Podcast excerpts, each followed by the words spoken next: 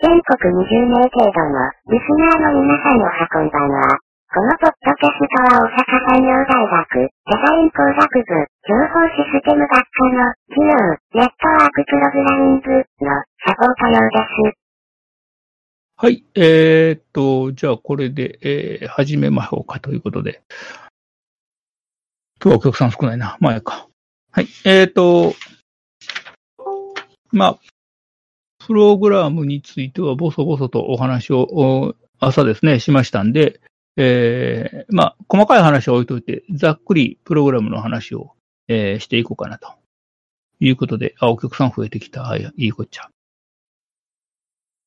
さあ、えーそれでですね、えっ、と、ちょっとマイクを変えて、えーこうなんか座って、ポップガードに向かって喋ってると、あれ、あれなんで、ちょっとハンドマイクで立ちながら、ボソボソ喋りましょう。ということで。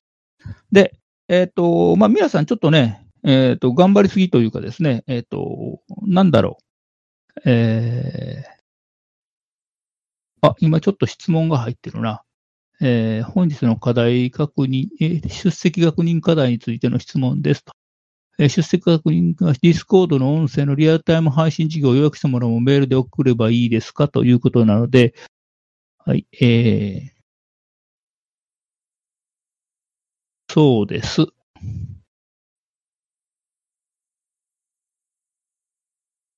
あ。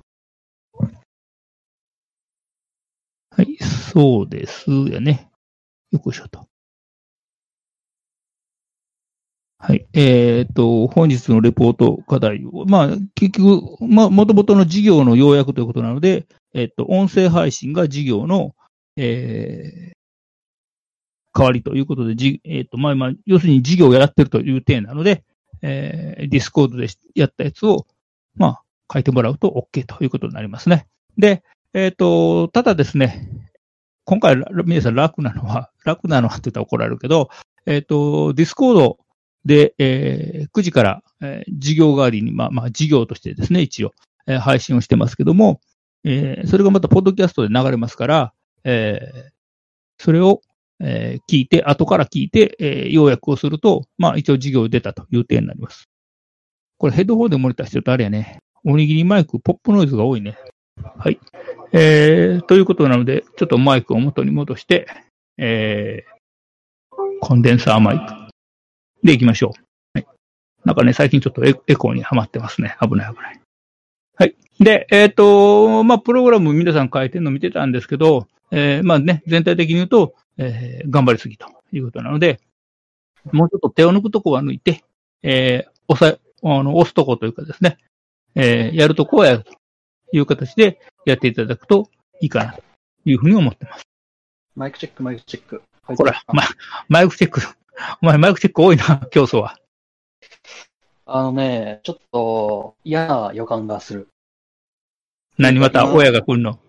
いや、違う。今、再起動中。あの、おや、おやきというか母艦が今、ちょっと、ちょっと様子がおかしボカンってあれちゃうの？あの、タイムスリップするやつちゃうの？い。違う方。タえイムボカンではなくタイムボカンじゃないの？別になんかびっくりドッキリミカ的な何かが、タツノコプロ的な何かではない。あ違うのか。なんだ、残念。母艦が今ちょっと沈みかけてる気がする。ああ、それ泥の船ってやつやな。キツネタヌキあれ、ウサギか。知らん。いやいやさとりあえず、うんはいはい。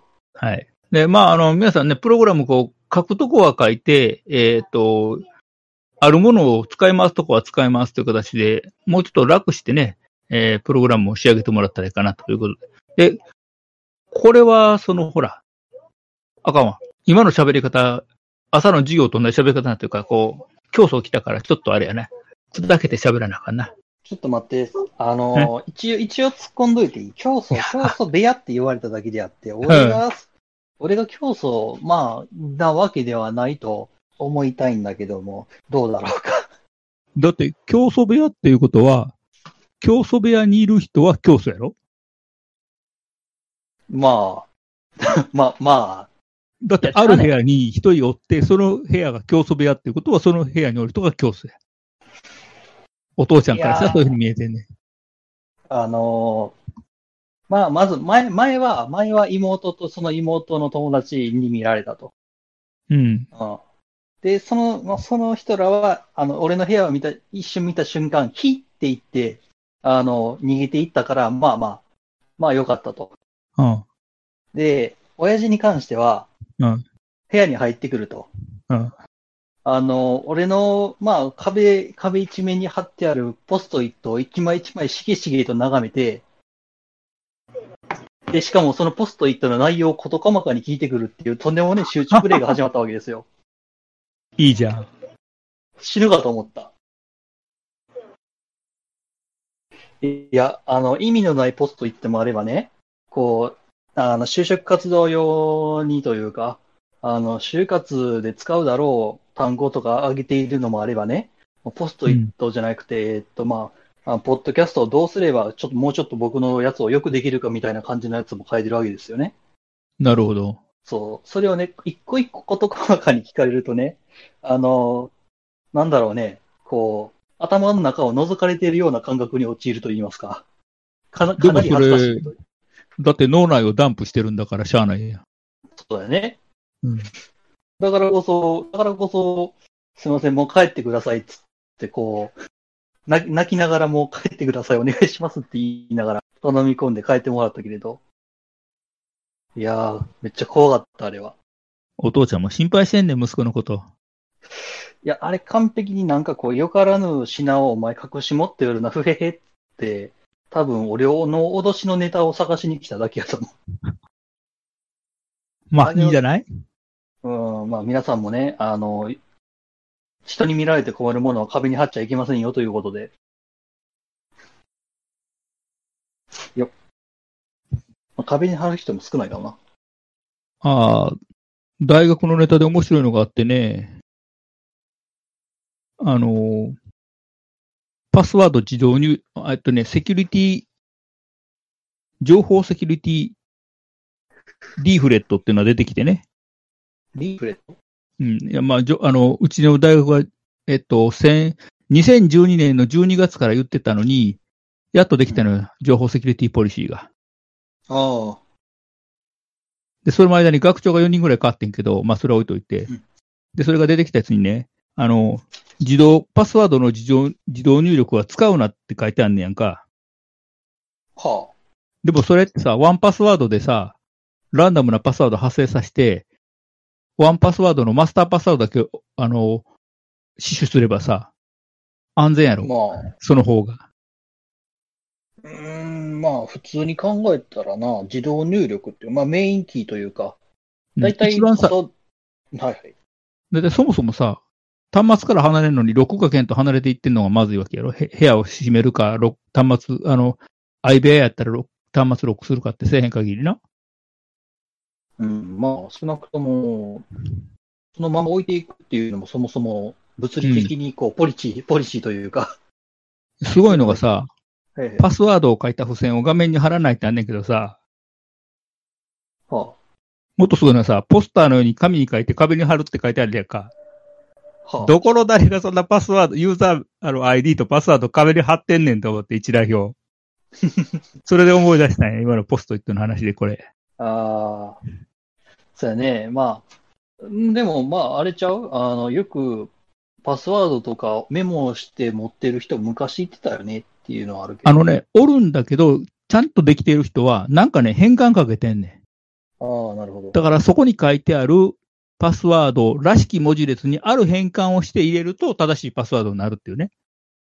うん。まあ、1バイトずつずらしていくとか、そんな感じ？まあまあ、それは人によるみたいやけどね。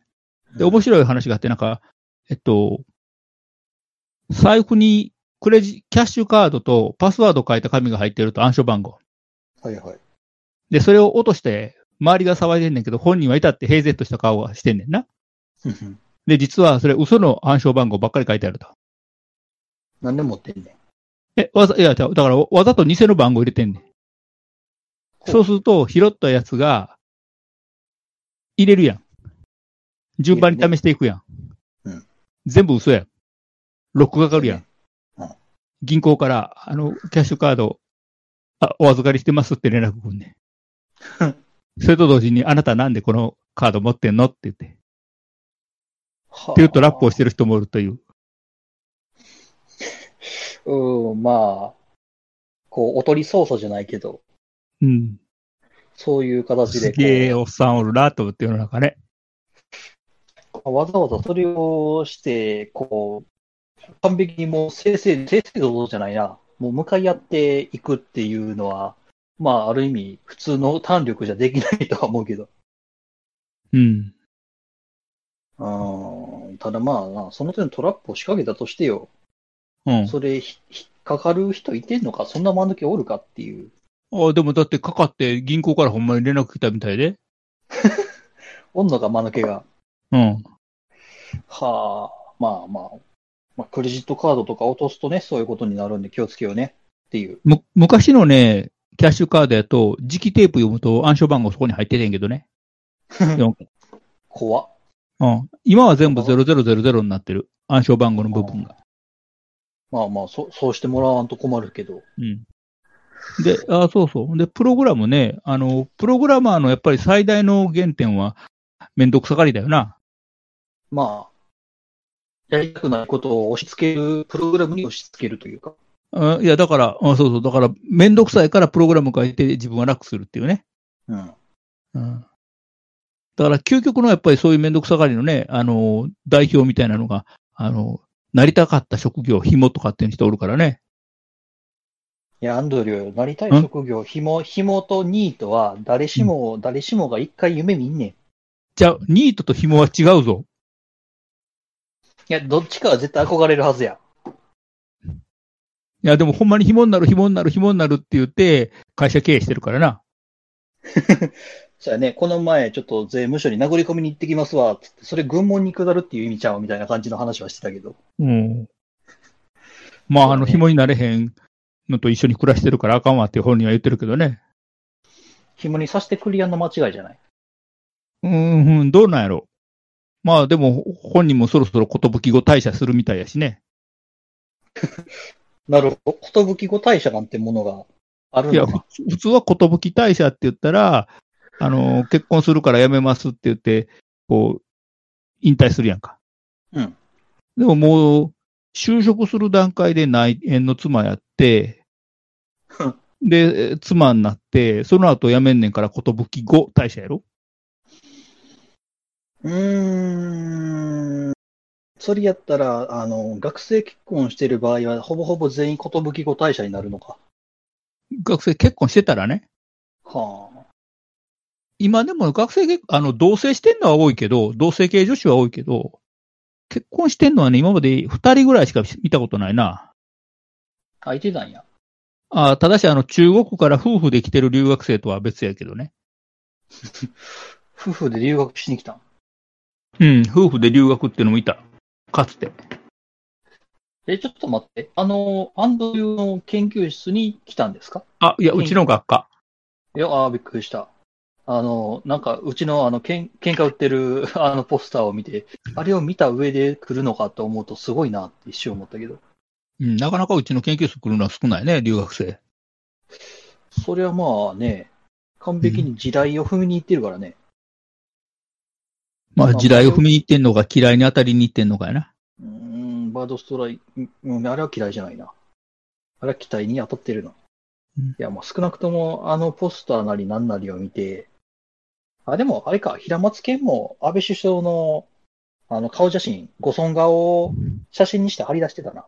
いや、あの、一国の総理を、の写真を貼るとかさ、あの、うん外務省が言ってる、政府が言ってることを言ってるだけか別に問題はないやろ？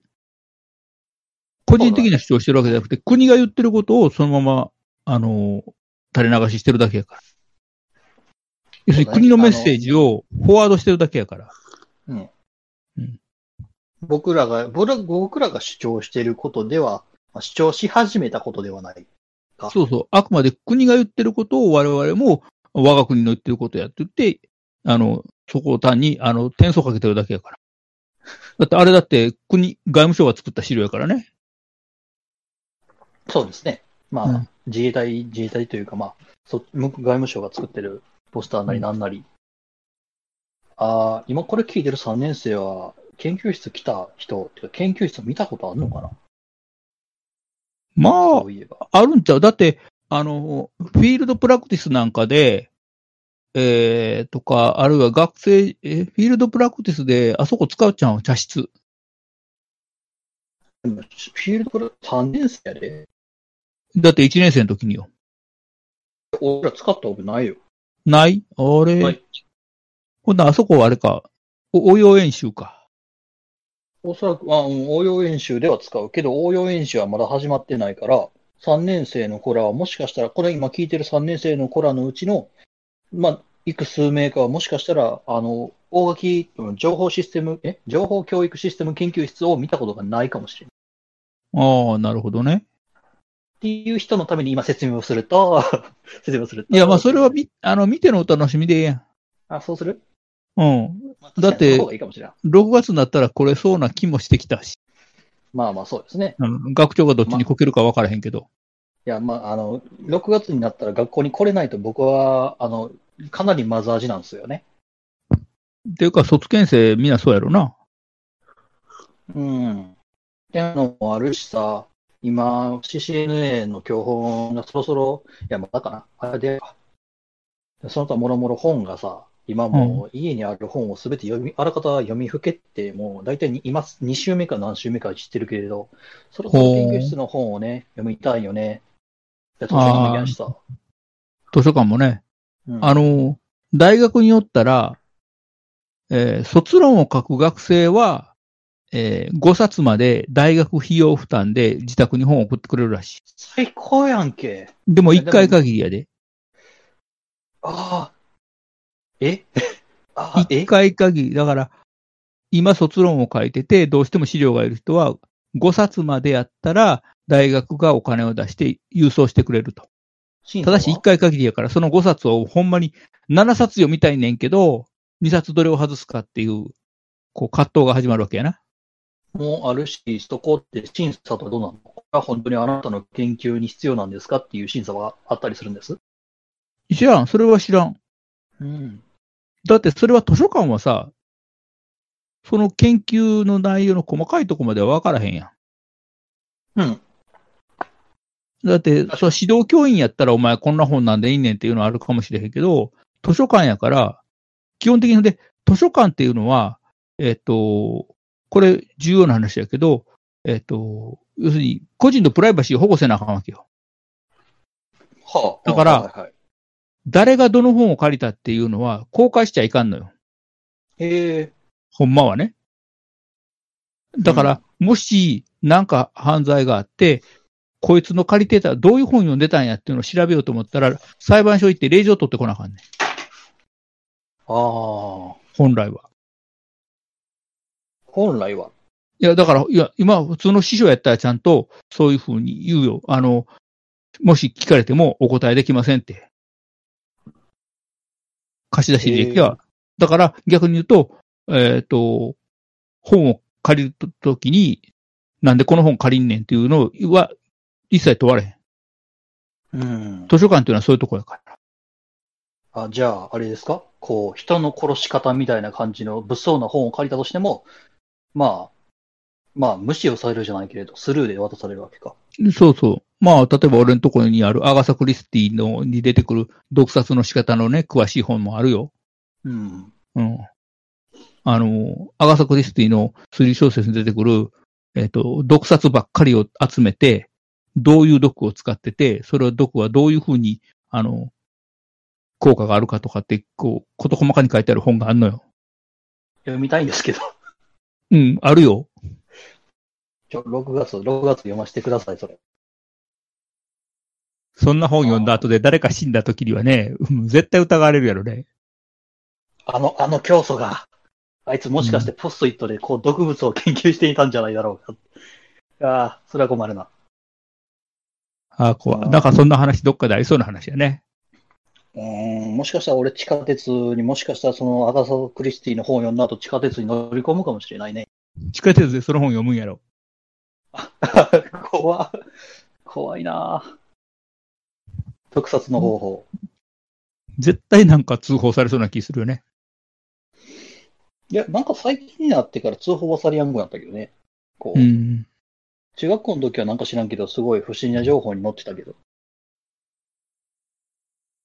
なんかあったやん、あの、お母ちゃんがさ、子供が弁当忘れたから大声で叫んで呼びながら弁当箱を渡して行ったら、なんかあの不審者情報で、なんかあの、子供を大声で追いかけて物を渡す不審者がいたとかっていうのが流れてきて、本人が、え、これ不審者？っていうのがあったらしいからね。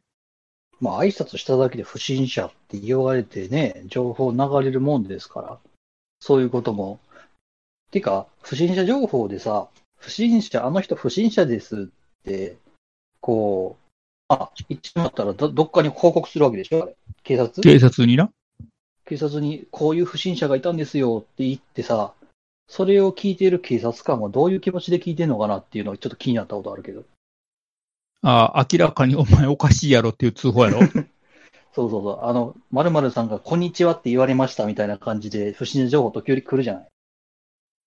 うん、だからそれはね、警察も、だから人丸も人急もそういうこといっぱいあるから、まあ大変なんやと思うよ、あの仕事は。そうよね。まあ、まあ、俺、これ、これは俺の話なんやけど、あの、まあ、俺が不審者情報に載った時の話やけど、まあ、たまたま、あ、確か中学校時代かな？中学校時代に、あの、部活帰りに、あ田んぼの細い道あるやん。あぜ道あというか。あ、あぜ道っていうやつね。そうそうそう。あれあれを、あの、走ってたら、なんか前にいてる男の子の、もう、その子もチャリンコ乗ってたんやけど、あの、あぜ道やから、避けりやんかったと。うん。うんで、避けりやんし、なんかこう、無理やり通って落としたら怖いな、横ドブやったから落としたら怖いな、つって、後ろずっとついていったら、不審者情報に乗ったってことがあって、ああ。そういうの後ろからも追尾されたってやつやな。あの、乗ってから気づいたら、すごいその男の子、なんか何回も俺の方を振り返って必死そうやったなっていうのは確かに覚えがあんねんけど、それはあれちゃうの、ロックオンされたと思ったんちゃうの？かもしれんな。うん。ロックオンされたらやっぱり、ほら、チャフ巻いて、あの、回避行動ってなあかんやん。何俺、犬の糞かなんか巻かれんの？ああ、知らん。少なくとも、まあまあでもまあ、俺その頃中学生やったからな、だって十、十何歳よ。十五ぐらいか。まあ、13、4、5ぐらいやな。十三、四、五の癖してさ、次の日さ、あの、不審者情報載ったんがさ、まあ同じ時間で同じような服を着て同じような自転車に乗った30代の男って書かれてある。うん。おかしくないこれ。普通、普通、もうちょっとや若くしてほしかったなっていうところはある。俺あれ、コンビニエンスストア行ったらレジ一番下じゃなくて、下から2番目のボタン押されるで。あれ何のボタンでしたっけ？年齢ボタン。は？一番下やねんけどって思いながら。あれ、あれ二つ目、何年齢どこで並ぶんでしたっけ？なんかね、あの、チェーンによって違うみたい。ちょっと。なんか単位違いましたっけ？うん、だから、微妙にその綺麗に切れてるところとずれてるところあって、あ。の、面白いのが、えっと、結婚相談所っていうのか、なんていうの、あの、マッチングやってくれる、ああ、はいはい、ありますね。あの、うん、成功率、じゃあ、あの、成婚率か、成婚率、日本一とかって書いてるとことかやったら、なんか、男は42からなんぼやったらとか、女子は41からとか、だから年齢がずれてんねん、切り方が。そう、41とか2とか一番まずいところですやん。1年違ったら全然違いますやん。うん。だからそのね、この、こっからここまでの会員数とかっていうのがあって、それが男子と女子でね、男子っていう、まあ、死あまあ、まあまあまあ、その紳士の死。だあ男子女子の年齢の区切りの違うね、年齢が。あれ謎。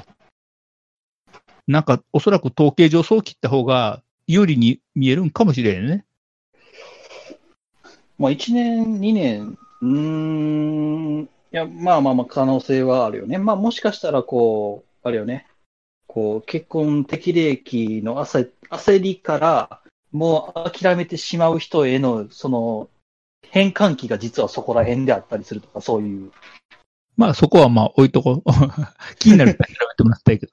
ああまあ、そうしよそうそう、そうそう、ほんでそうそう、プログラムの話に戻ってこない。うんで、えっ、と、今日も、今日の、えっと、夕方のレポート課題も、あープログラムの話をするわけ。またね。プログラム書いてねっていうね。はいはい。うん。でね、これ3回生にもなってね、こんな感じでできるんじゃないの？みたいなレポートを出す人がおんのよ。それ前回も話したっけ？もうあれ？なんかな、何回も言ったような気すんねんけど、あの、こんな感じでできるんじゃないの？じゃなくて、これでできるっていうプログラムを送ってほしいのね。これ実際はねでできるというプログラムを欲しい。うん。なのに、あの、なんか、こういうシステムを使えばできるとか、なんか、あの、ウェブ検索して、あの、何々社のなんとかっていうサービスを使うとできますとかっていうような、すごい回答があんねん。うん、まあ。俺何の事業やってたんやろと思って。まあまあまあ、さ確かにそこら辺はな、ウェブプログラミングって言ってる以上、プログラムいやいや、じゃじゃじゃ授業ネットワークプログラミング。あ、しまった。ネットワークプログラミング。ウェブプログラミングは高根先生の授業。ほんまや。ちょっとごっちゃになってた。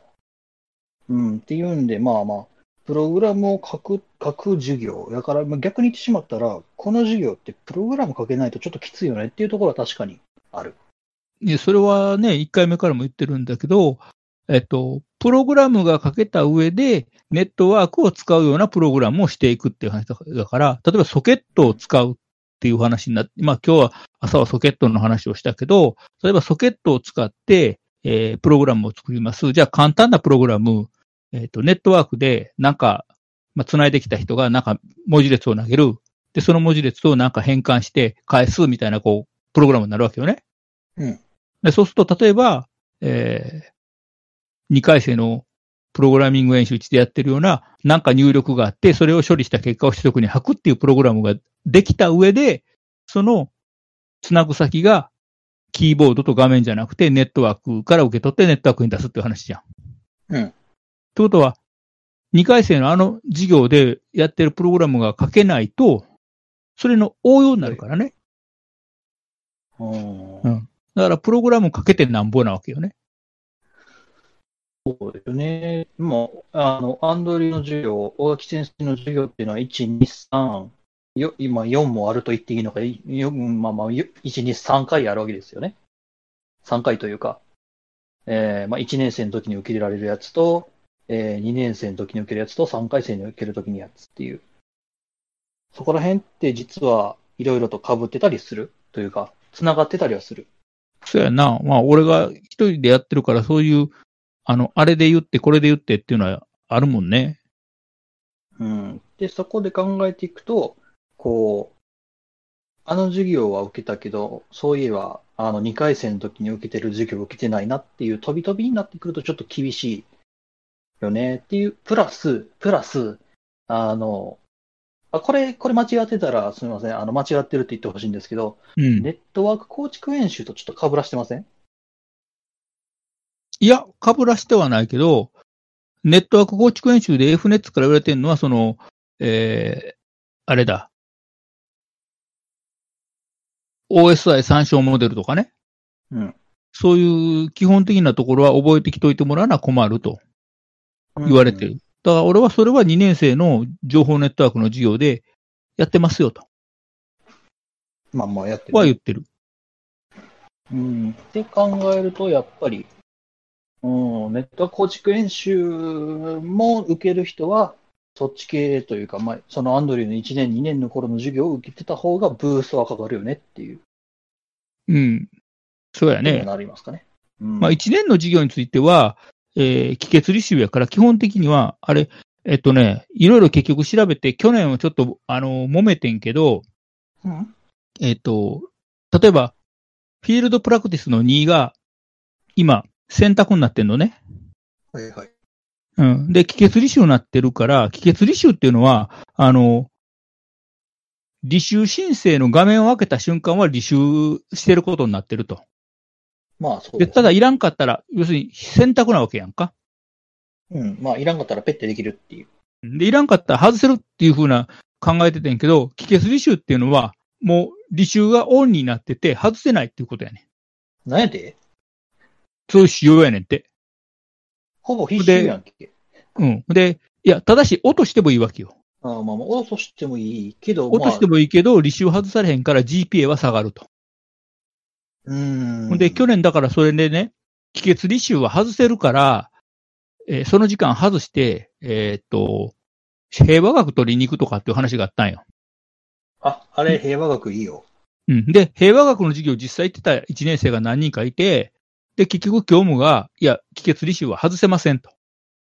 いうことになったんで、平和学行ってた学生に、すまんけど、戻ってきてくれって言って戻ってきてもらって、まあそこは、そういう、あの、エセ情報が流れてたから、そこはまあ、単純な欠席じゃなくて考慮するってことで済んでんけど、え、あのちょっと待って。はい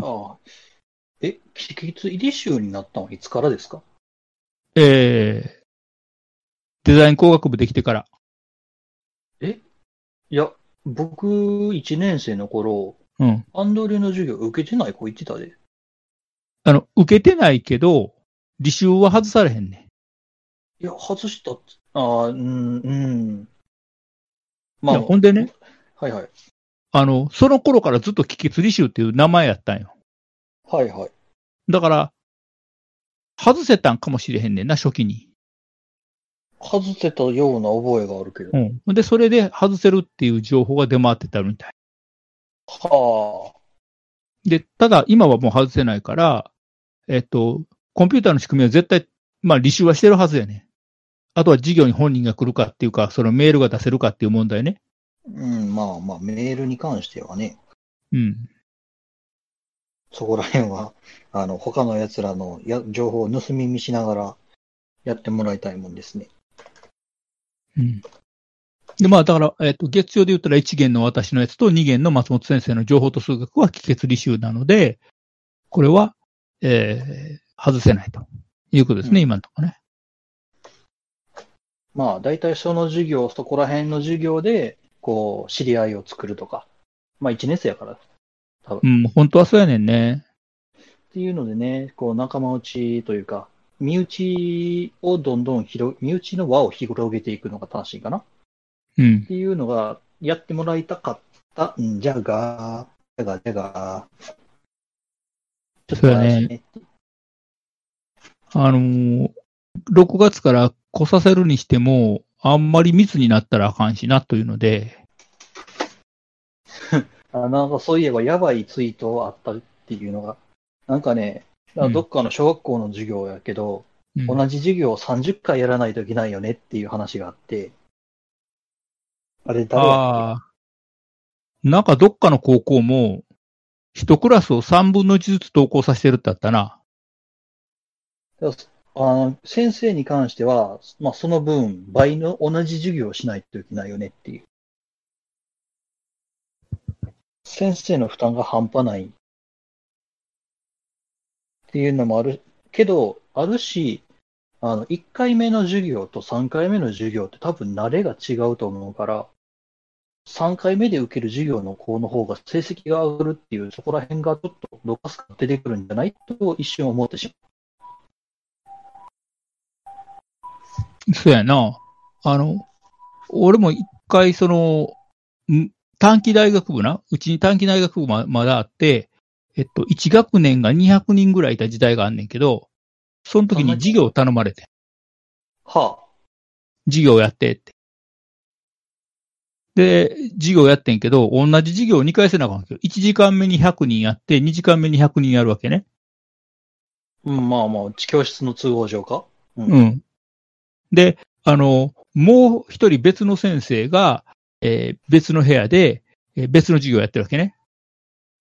だから、はいはい1時間目、2時間目同じ授業が2回ずつあって、えー学生からしたら、えっ、と、A、B って受ける学生と B、A って受ける学生がおるわけよ。うん、まあ入れ替わりというか。うん。そうするとね、あの、1回目に言い忘れて2回目に、ああ、さ、1時間目忘れてんけどな、こういうこともあるわ、とかって言って言う場合もあるし、で、えー、1時間目に言ったことを忘れてしまって、2時間目なんかもう喋ったふりして、あ、あの、なるほど。でうん。っていうのがある。ごっちゃになるのか？うん。ああ、それは、あの、多分今、今もこれ多分サポートトークで起きてると思う。それに関しては。多分1年生向けに喋った話と3年生向けに喋った話で今ごっちゃになってるね、どっかで。そうやね。これは分けな、ああ、そっか、それがあったか。そうやな。そういうことやね。なるほど。うーん、どうしよう。どうしよう。どっかで話したと思うけど、っていう、あの、逃げ方でもいいけど、あの、うわーどうしよう。これは困ったな。まあ、あの、1回生でも3回生向けの、えっと、ポッドキャスト聞いてもらうのは聞いてもらうから、聞こうと思ったのね。そうやね。うん。だからまあ、そうやね。だから問題はあれやね。あの、前に言ったけどって言ってて、実は別の方で言ってるっていう可能性あるよね。そう、それが一番怖い。あの、うん1年生向けのサポートトーク。だから C、えー N.CP? 違うわ。えー COSP。COSP の方で喋ってる、喋ってて、N.NP やっけ？うん。?NP の方では喋ってなかったけども、NP の方で前言ったけどね、みたいな感じの、え、いつ、いつ言いましたみたいな。アーカイブ、アーカイブもう一回さらわなあかんよってなってくると、うんアー。カイブが増えれば増えるほど、うん。確かにそれって、あの、負荷、負荷がかなり高くなってしまう。あの、ポッドキャストって全文検索ができないのよね。あ、そうやね。その話に持ってくるけど、うん、これ、あの、ネットワークプログラミングの授業やからね、ちょうどいいネタとして持ってくるけど、あの、普通のウェブサイトって、えっ、と、コンテンツを全文検索してるわけだよね。だから、ねあのータイトルとかじゃなくて、えー本文に書いてあるようなとこからキーワード拾って検索できるけど、ポッドキャストの場合って今これテキストで検索してるから、タイトルとかキャプションに書いてある文字、テキストデータしか検索対象になってないわけよね。そうすると、例えば、この音声で喋ったことが検索の対象にはなってないわけよね。そうやね。あのだから一うんはいはい。だから一番困るのは、えー例えば、まあ前もちょっと研究しては話をしたけど、アップルがそういう音の、音声の内容を検索対象にするっていうことを、えーあるポッドキャストで言ってたと。えー松村さんやったっけな？松村太郎さんかな？有名な。で、なんだけど、それがどの回で言ってたか分からへんわけよね。要するにメインの話題じゃなくて、たまたま、えーアップルの発表の中でこんなんがあります、こんなんがあります、こんなんがあります、ポッドキャストの、えー音声テキスト、音声をテキスト化して検索できるようにします、こんなんあります、こんなんありますって話やって、えーそれっぽいやつを聞いてんねんけど、どこで聞いたっけ？で、そもそも松村さんのポッドキャストやったっけっていうね、ことになるわけよね。でも、アップルネタやから、まあ、大体、あの、自分が聞いてる中では限られてるからと思ってんやけど、出てこえへんのよね、簡単に。そうやね。大量にあるポッドキャストって、まあ、アーカイブの中からさらっていかなあかんから。うん、だから、少なくとも自分が聞いたポッドキャストの中で、えー、検索できたら、まあ、楽は楽だよねっていうことはあるよね。うんそれ、実は今僕も悩んでて、あの、まあ、裏キャスというか、う裏サポートが今作ってると。で、今全然更新してないけど。で、待ってますよ。あの、お待ちください。お待ちください。今、精神繊維作っております。うん。っていうんで、裏サポートの方を、まあ、えー、まあ、1年生向けと2年、3年生向けに分けて投稿したいと。うん。ってなってきたときに、まあ、3年生の時に、3年生の時の第1話で言ったのか、第1話っていうか、第1回目で話したよねっていう、言っても、それ実はあの3年生じゃなくて1年生向けのやつの第2回目ぐらいやったりってなってくると困るんで、困るんで、文章に起こして、どっかしらに放り投げるっていうのが、もしかしたらいいのかもしれないと思い出した。最近。うん。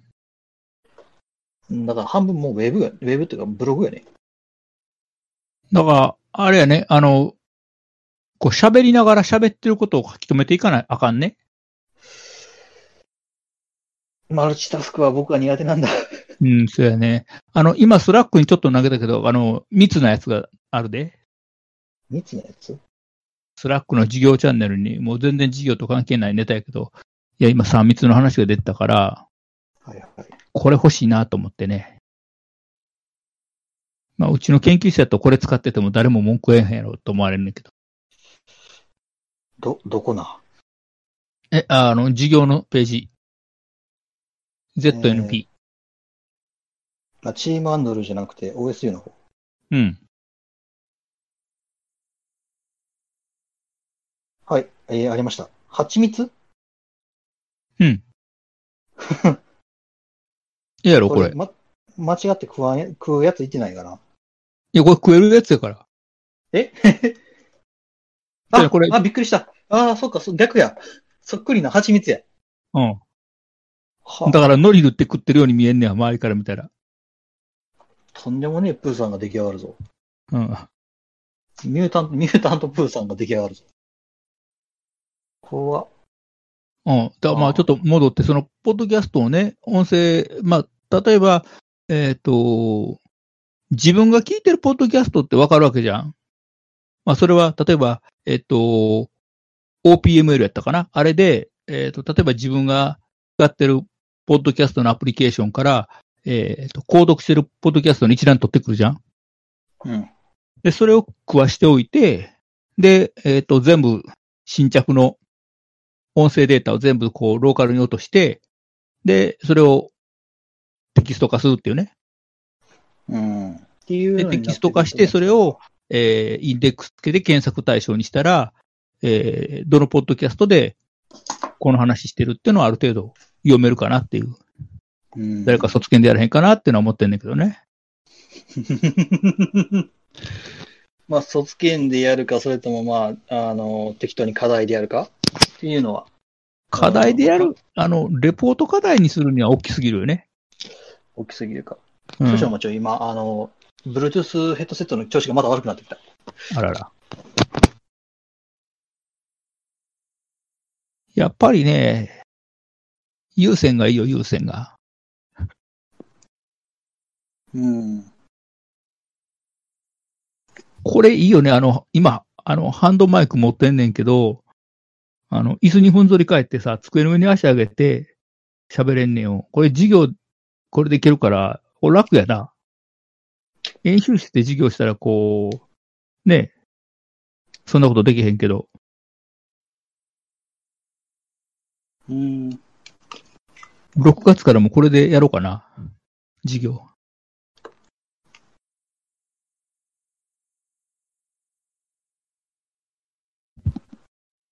まあ、あの、ポッドキャストのやつは、まあ、あのーアップルがほんまにやるっていう、その、アップルもやるって言っていつやるか分からへんからね。あのー昔の、まあ、ジョブズがむっちゃ元気な頃のネタでよくあるのが、えっと、泳げる頃までには販売するとかって言ってて、で、泳げる頃って、か。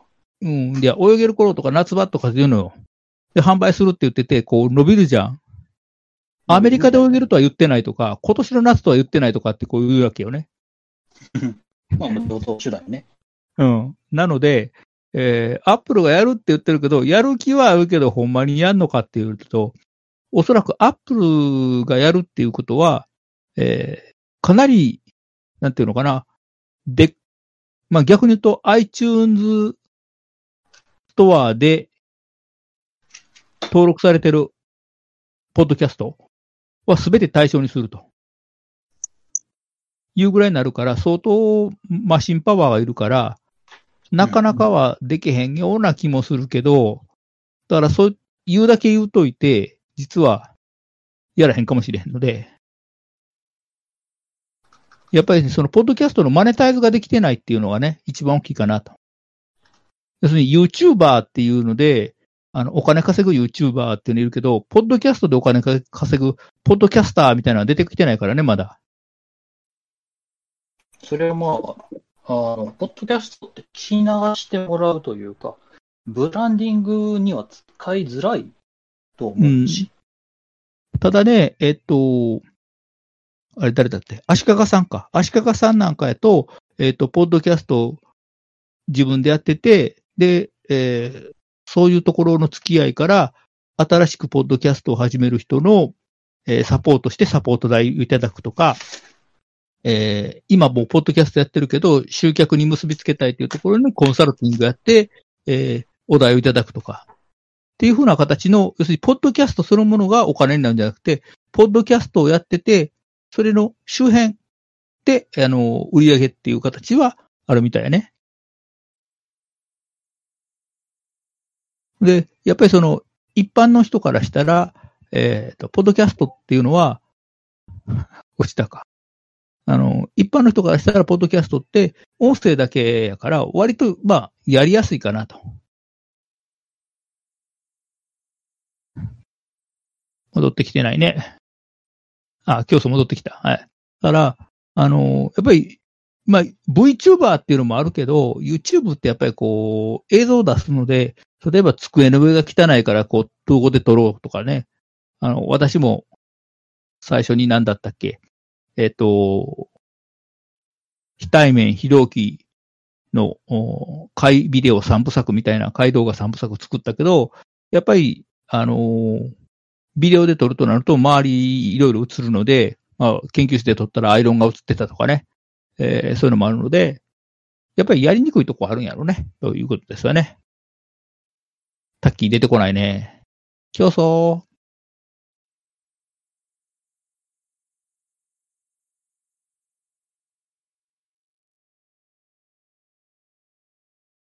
競争。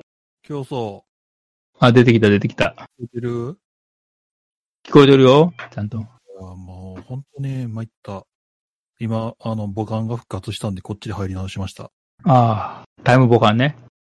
うーん、一回、タツノコプロシリーズを全部見てみたいなと思いつつ、ここういう機会じゃないと見れないしね。ああ、こういう機会、そういうのいいかもしれへんね。あの、タツノコさんのとことか、まあ、仮面ライダーでもいいけど、すげえ長編シリーズってあるやん。あのそれ、吟味するのいいんじゃないかな。もともとヤッターマンはタイムボカンシリーズヤッターマンやったからね。へえ。で、タイムボカンはタイムボカンで終わって、で、ヤッターマンだけは、えっ、と、ずっと、ね、映画化もされたけど、もともとはタイムボカンやからね。映画化の話はやめとく？どうする？あの、どっちの話してる？実写の方？えあヤッターマンヤッターマン実写の方とアニメの方あった気がするけど。ああ、実写は一回見たな。あ、見た。見られた。あ見たよ。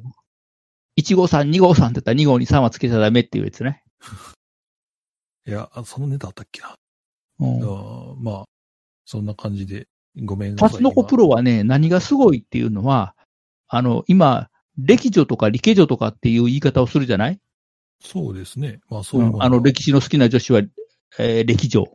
で、理系の女子を理系女って呼んでるけど、あれを一番最初にやり出したのはもう40年ぐらい前のタツノコプロやからね。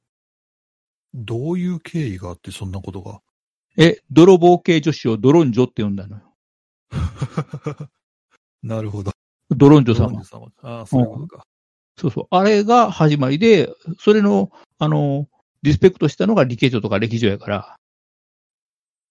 リスペクトしていいんかよ。いや、そういうことにしとこうん、そういうとこにしとこう。うんう。。うん。まあ、まあ、確かにある意味、ドロンジョス。まあ、インパクトで言ったら、まあ、ああとね、ちょ、ちょっと今思い、最近思ってるのは、これ、あの、今この状況やから、えっ、と、こうのんびりサポートトークができるんだけど、これね、6月になって構築演習がガチで始まると、この時間って、こんなのんびりしとけるかなっていうのがあってね。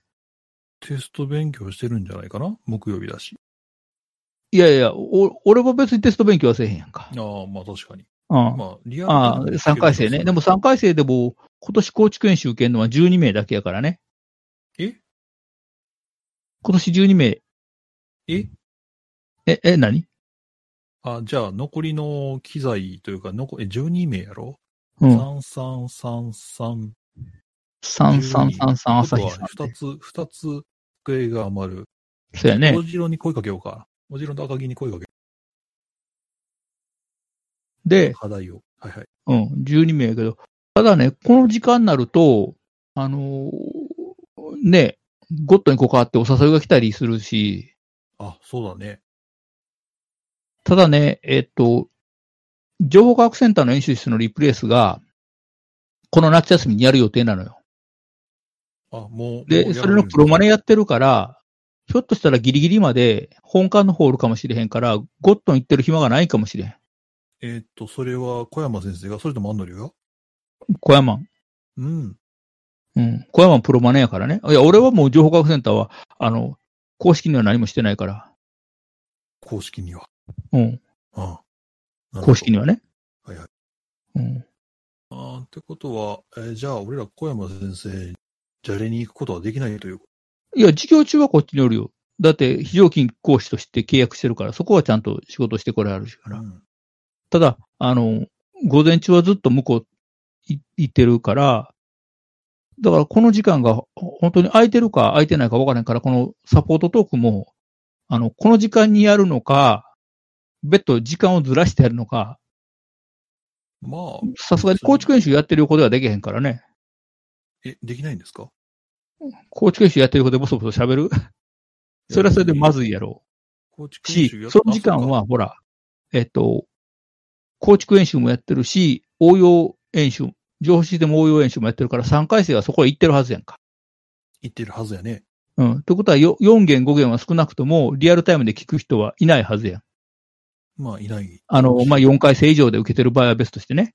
うふ4回生以上で、応用演習、構築演習受けてると、いないはずやから、そうなると、まあ、4弦、5弦にリアルタイムは無理やし、3弦になってくると、三弦は多分、準備してるからね、構築演習の。構築演習の、まあ、アンドリは準備してるし、多分勉強、テスト勉強してる子はテスト勉強してるし、うん。っていうんで三弦も厳しい。うん。となると、でお昼、お昼ってなると、ゴットンゴットン。うんだから極端に言うと、えっと、10時半で授業終わりました。40分から 2時間目の時間にサポートトークやりますってかもしれん。うん、でも逆にそっちの方がえ、ああ、でもな、聞き疲れする人はいいてるやろうか？まあでも後でポッドキャストで聞けるからね。そうだよね。別にでそこを考えると。だから、9時から10時半まで90分まあやると。はいはい。で、もしこの形式を続けるん、あの、この形式というか今日やった形式を続けるんであれば、それもまあ録音して、ポッドキャストで流す。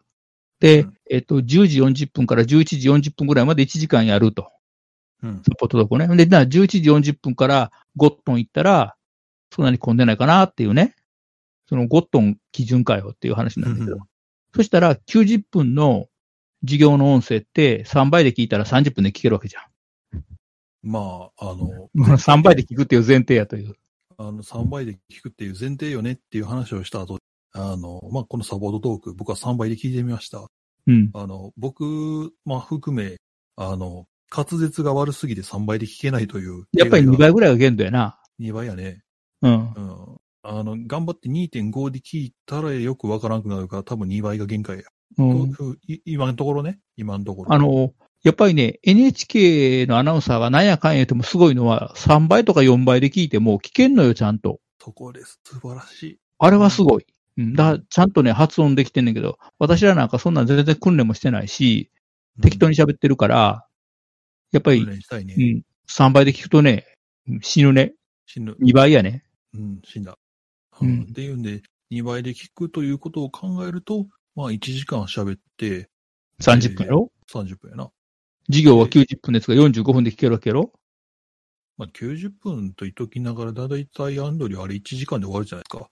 1時間今日はね、74分で終わった。ああ、でもまあ、そんぐらいや。1時 ,1 時間と15分ぐらいか。うん。って考えると、まあ、その残り15分と休憩10分挟んで、えーまあ、だいたいさ25分、25分休憩挟んだ後で、そこからまた、っうん。ていうところで。いけると思います。あ、名前どうすんです？あれ、授業のアーカイブはサポートじゃないでしょ？あ、だからそこは名前変えてるし、ほら、昨日みたいにちゃんとほら、ジングルつけるやん。あれか。あれよ。あエコーがむっちゃ受けたやつ。あれね、あうんの、聞いてる方は、え、聞いてる方はね、一瞬ね、エコーかかった瞬間、あれ、俺、機材壊れたかなって一瞬ちょっと焦って。ああ、まあ、あの、歯娘で大笑いしてたとこもあるしね。そうそうそう。うん。あれ？俺、ヘッドホン壊れたかなって一瞬俺は疑った。うん。大爆笑するところは大爆笑してたけうん。ど。いやー、やっぱいいよね。なんかこう、家族で聞けるっていうのがね、素晴らしいと僕は思うよ。この大学の授業。えじゃあ妹と聞いたら？妹今、和歌山だ。そして和歌山の前に、うん。妹に聞かしたところで、多分興味ないからペッてされるのがオチな気ああ、がする。そうか。かわいそうに。うんハッピーハッキーみいいやろっつってこれ見せたら、何その箱って言われる。箱見せたらあかん。キーボード見せな。いや、キーボード見せて。キーボード見せて。何この、うん何こののっぺりした箱って言われる。のっぺり。それはまあまあ、印字もなかったんで。ああ何これって一瞬言われたんで。いや、キーボードに印字なんていらないよな。印字、印字、俺はまだ印字が欲しい。あの、赤赤ちゃんなんで。赤ちゃんなんであら僕はまだ印字が欲しい。いや、印字が欲しいからね、今無理やりね、あの、マスキングテープを、ひょ、あの、キートップに貼り付けて、今、あの、いろいろと、マスキングテープの上に油性マジックで、こう、いろいろ、1、2、3、4、5、6、7、8、びっくり、ブックルマーク、アット、うんぬんかんぬん全部書いて、キートップに貼って、で、ミスったらそこを確認するっていう練習を。今言った発言の中で、間違い、あ間違いがあるんだけど、わかる？油性マジック？キートップ。うーん。本当にマジック使った？マーカーです。だって、マジックインクっていうのは、あの、寺西科学の登録商標やからね。へえ。それ以外はマジックじゃないから。うん。ポーラスポイントペンだから。ポーラスポイントペン？その名前なの？うん。で、サインペンっていうのもペンテルの商標やから、あれ水性やねん。ん？こいつ水性サインペンはね。いや、本物のサインペンやで。サインペンっていうのはペンテルやったかな、商標。うん。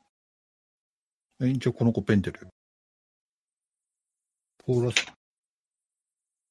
いや、最近もう、あの、ノック式の、まあ、インキ、油性インキ、ペンを使うようになってから、いろいろとはかどるようになっだから、あの、一番困るのはね、あのー入試の封筒に、油性のサインペンで書いてくださいって書いてあんねん。どことやへんねんけど、あの、大学入試センターっていうところやねんけどな。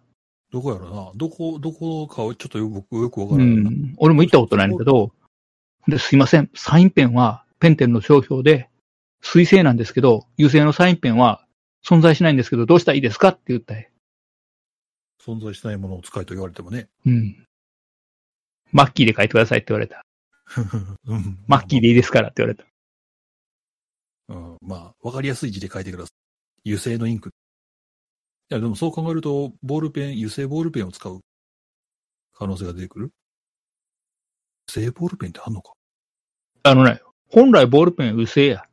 ああ、で、水性ボールペンは公式の文章では使えない。うん、まあまあ。あもちろん、あの、フリクションなんていうやつもね。なんかあの、大魔王みたいな名前ね。このネタ引っ張るなうん。なあそこら辺はまあ、あそうやな、僕の就活生としていろいろと、いろいろ文章を書くけれど、それはずっとスパイごと、スパイが口が酸っぱくなるぐらい言われあなんだっけ、えーキャリアセンター。うん、のフリクション使うなって？フリクションを使うなというか、まあ、消せるペンで書くな。うん。そしてさっきからコオロギがすごくない。この季節コオロギで。ああ、そっか、お前んとこのコオロギは別か。うちのとこのコオロギで。ああ、そこのコオロギね、それね。あちょっと待って、あの別に G, G の方の、G をコオロギと言ってるわけではないんだが。あ、いや、じゃなくて、あれ用のコオロギやろ？まあまあまあ、あの、うん。某、某は、ハーマルのうん。コオロギです。うん。僕の、あの、多分、僕のタンブラーじゃなくて、えー、タンブラーと、えー、アンカーの、まあ、キャプションじゃないよ。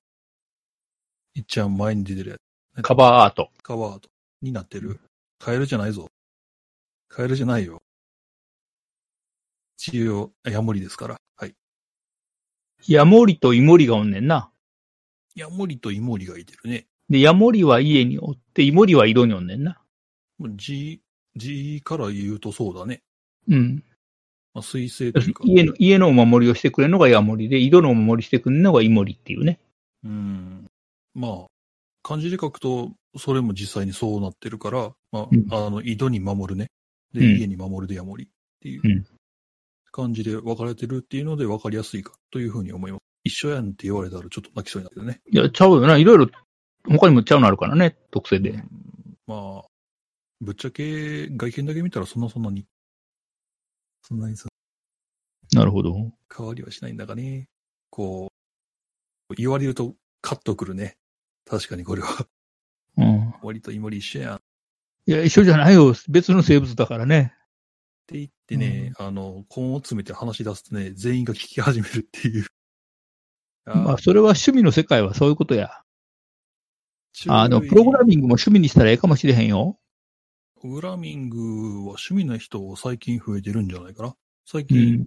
うん。っていうかまあ、あの、YouTube とかでさ、最近ずっともう、なんかテック、テックなんちゃらみたいな感じで、プログラミングのスキルを手に入れようみたいな感じで、最近、教材じゃないけど、そういう仕組みというか、サービスはよく見るよね。あるある。うん。でもあれってさ、こう、じ、仕事で要求されるものを作り出す技術が身につくのであって、自分が欲しいものを作れる技術っていうのはまた別なんでねえのかというあのね、思いました。無駄なもの作ったいね。ああまあまあそうね。さ趣味というか、そうやね。そこが一番。うん。あの、無駄なものを作って、無駄な時間を使って、あの、覚えるっていうのはね、いいわ。うん。まあ、それを使う、あの、他の人に渡すとゴミやんけって言われても、自分にとってはいろいろ使えるツールであったりはすうるし。っん。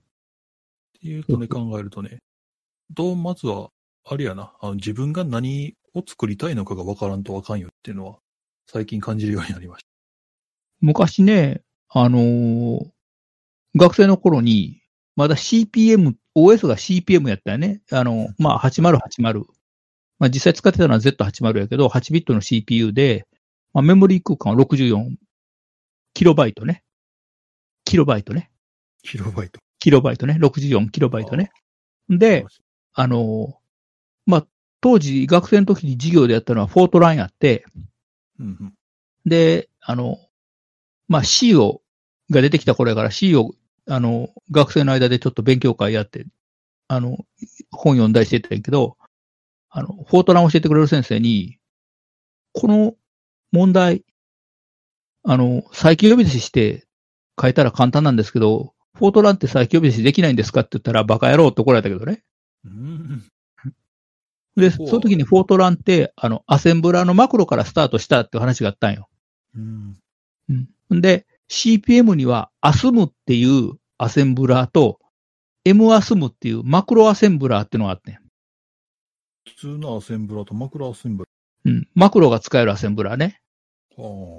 で、そのマクロを思いっきり書きまくって、アセンブラーで for 文とか while 文とかを作れるようにして。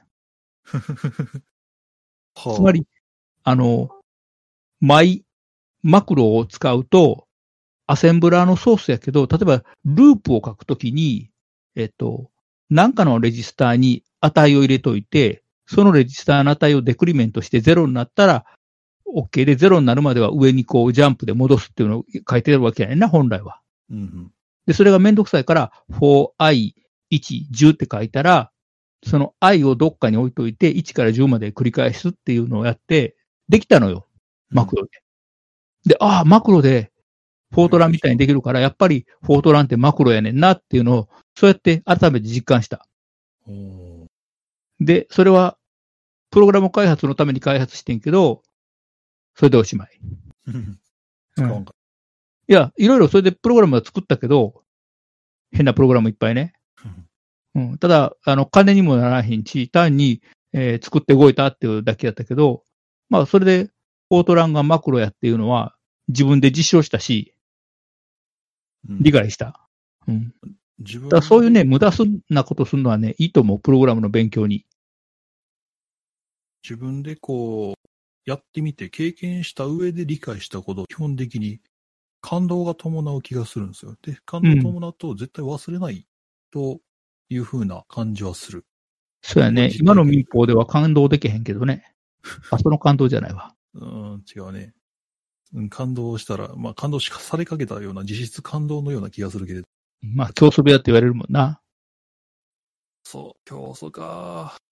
いや、競争と言われるにはまだまだ僕は修行が足りないのでね、ちょっともうちょっと修行したいと。なるほどね。そう。あ困ってることが一つあって、うん。あの、そろそろポストイットを貼る壁がなくなってきた。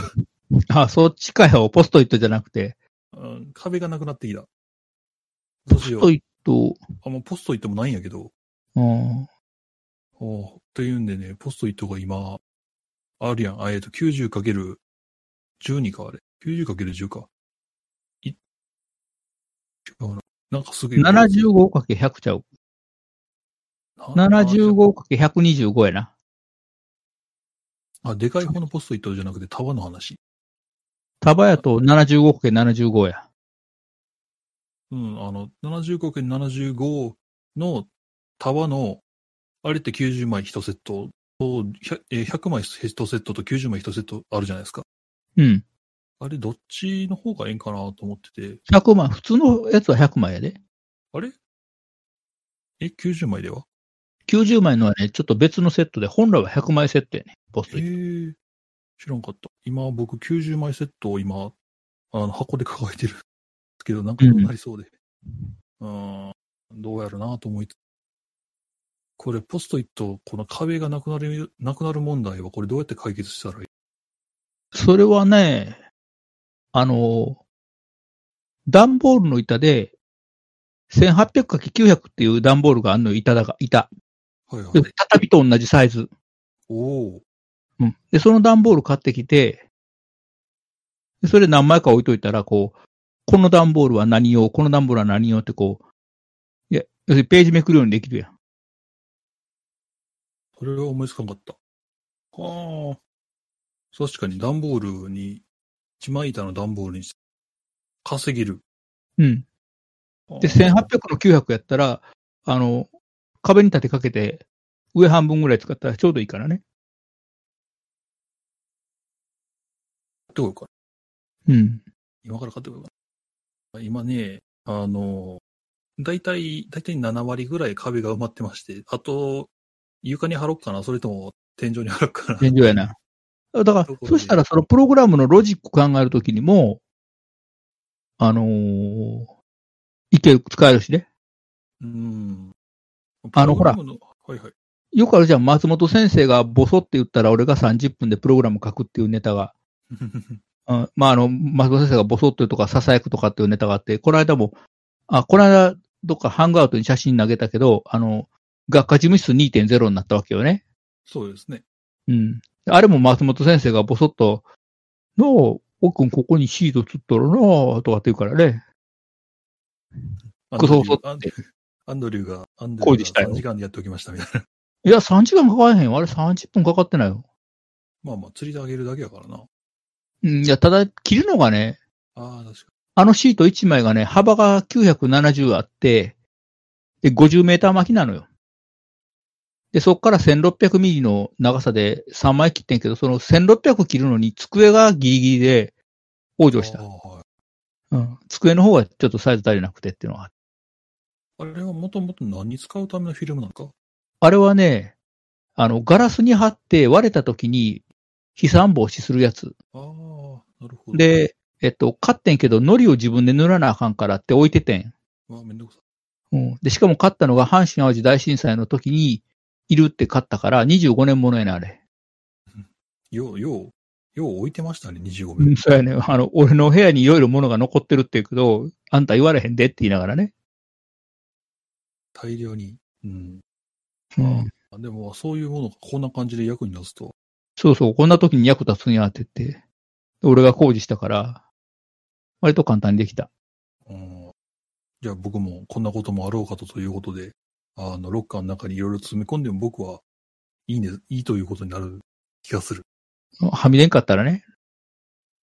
3D は許してください。うん、だから、松本先生がボソって言ってプログラム書くときも、いきなりコード書いてないのよね、実はね。あの、うん結局、まずロジックを考えるわけよ。まあまあそうですね。うん例えば、まあ、今、数から書くことってほとんど少ないんだけど、例えば、あの、演習室の座席情報を、まあ、ゴニョゴニョ処理して、まあ、あの、学生さんには見せてないんだけど、えっと、個人別とか端末別とか、曜日別とかいろんなこう切り口で見せれるようになってるわけよね。うん。で、そうすると、それをこういう使い方したいよねとか、ああいう使い方したいよねとかってこう、ボソって言うわけよね。あの人は。ボソッと。ボソッと。あの、こういうのを作ってとは言わへん。こういうのあったら便利だよね。こういうの風に見えたら楽だよねっていう風に言うわよね。だから俺は作ってと言ってないと。あったらいいよねって言ったら勝手にできたっていうわけやね。うん。で、その時に、じゃあどうするかっていうと、まずはロジックを考えて、結局はね、あのーこういうプログラムは基本的にデータドリブンね。要するにえっと、うん、データがありますよと。こういうデータが存在してますと。で、えこういう形式のデータが欲しいですと。なこの、えー元にあるデータを、えー見たい形式にどういう形で変換したらいいかっていうことを考えるわけよ。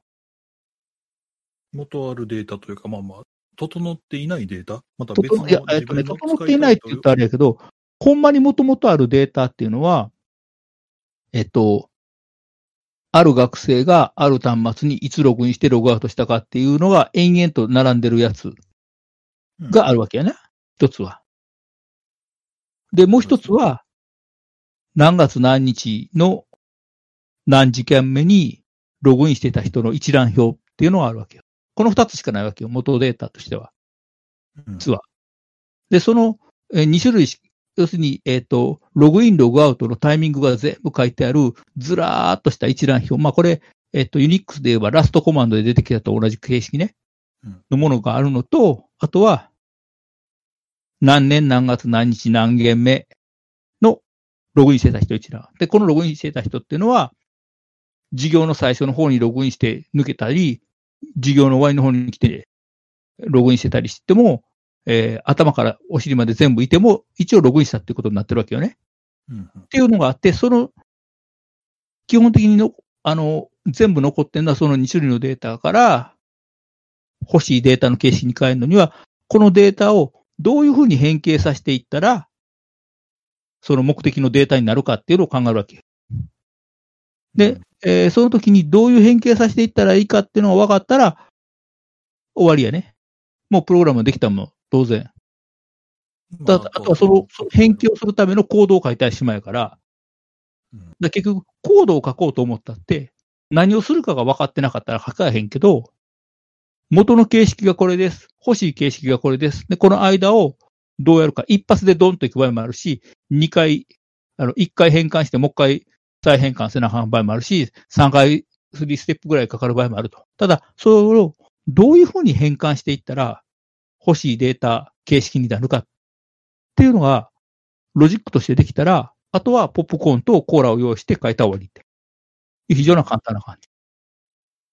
まあ、目指すデータっていうものの、まあ、そ逆に言ってしまうと、目指すデータっていうものがちゃんと決まってないと、そこに向かうのはちょっと難しい。そうやね。なんかこんな感じのデータ欲しいとかって言うと困るのよね。うん。なんかその、なんていうの、学生が、あの、辞めそうか辞めそうでないか分かるようなデータとかって言われてます。じゃあどうやったら分かりやすいのか分からへん。うんただ、学生がね、あの、出席率が分かるデータが欲しいとか、編集室を使ってる時間が分かるデータが欲しいとかっていうふうに言われたら、まあ、それはゴールが見えてるから、そこへこう、どういうふうにそれを持ってきたらいいかって分かるわけよね。うんじゃあ、その、まあ、例えば今の話で言うと、学生の欠席率とかいうか出席率が分かるデータとか、学生の利用時間が分かるデータ、まあ、こんなもんできてんねんけど、じゃあ、それから理学者かどう、なるかどうかっていう話は、そのデータと、過去に取ってきたそのデータと、実際の理学者のデータと付き合わせて相関取るわけよね。うんあるいは成績のデータと相関取る。そうすると、こういう利用の仕方の学生さんは成績が低くなる可能性があるとか、理学する可能性があるとかってことは言えるわけよね。うんうん。だからそこは統計の話になってくるわけよね。統計処理の。うん。うん統計そこは別途またやらなあかんけど、あの、データドリブンのプログラムってこういう形は割と楽やね。うんうん。それね、えっと、ピグミンやったっけ？白ピグミン、赤ピグミンとか。あれのやつもね、なんか、デザインした人が、こんな感じで動くようなプログラム書けるみたいな、こう、なんか漠然としたこと言って、はーってなったらしいけど、なんかグリッド上に何かがあって、そのグリッド上の何かを避ける形で移動するようなプログラムとか、なんかもうちょっとわかりやすく言うと、プログラムは簡単に書いたみたいな、なんかそんな話がね、どっかのウェブサイトに載ってたから、うんなんかけんあのピグミンのデザインかなんかの話で検索してもらったら出てくるかもしれん。あれはね、なるほどなと思った。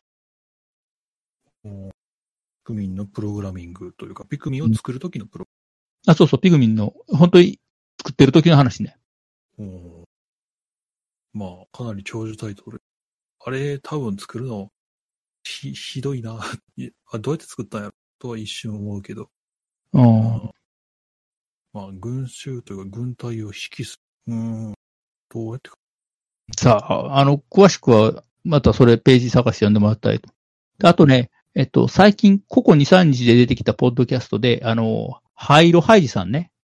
はいはい。あの、アメリカに夫婦でおる、あの人のポッドキャストで出てきたのが、えっと、ゲームデザイナーの人と、えー、対談してるやつ。なんか、ノックノックっていう、えー、アプリケーションを作った人との対談なんだけど、まあ、その人も日本人なんだけど、あの、そこで出てきたのが、えっと、要するに、アプリのデザイナーとか、ゲームのデザイナーとか、ウェブのデザイナーで、自分でコードを書かへん人ね。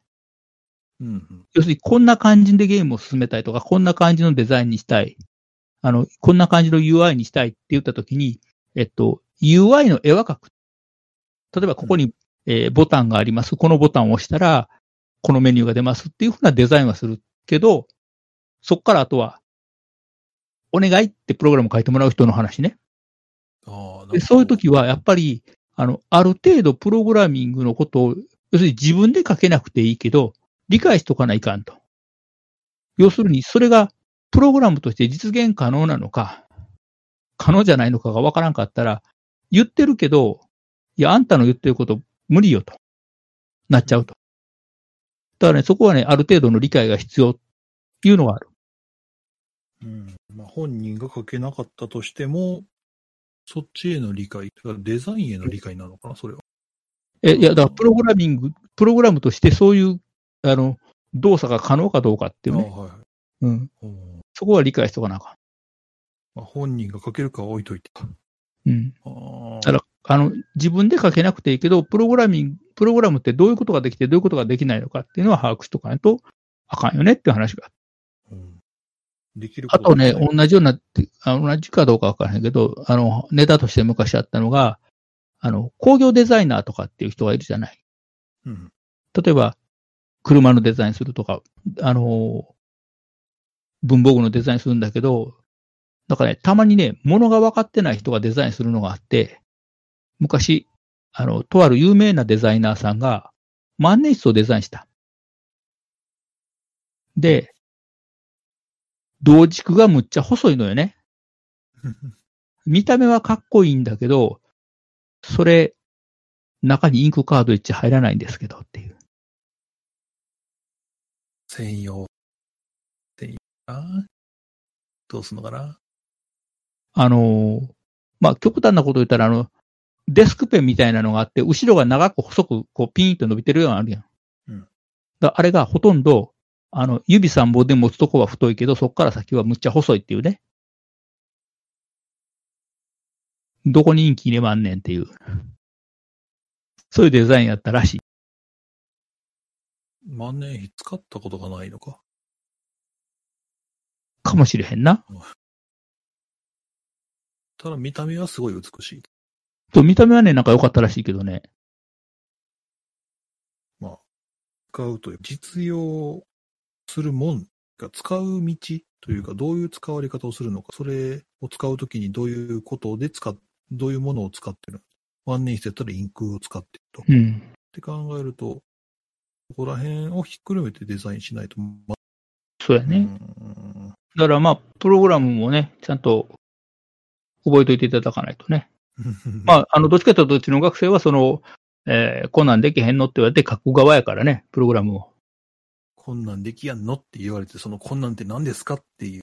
うん。だからね、あの、これは1年生の授業の最初の時に言ったのかな？えっと、要するに、えー理系文系って言うけど、実際は、えー社会科学、人文科学、自然科学っていうのに分かれてて、えーっと、まあ、我々はどっちかというと、これ自然科学のところにおるわけよね、情報って。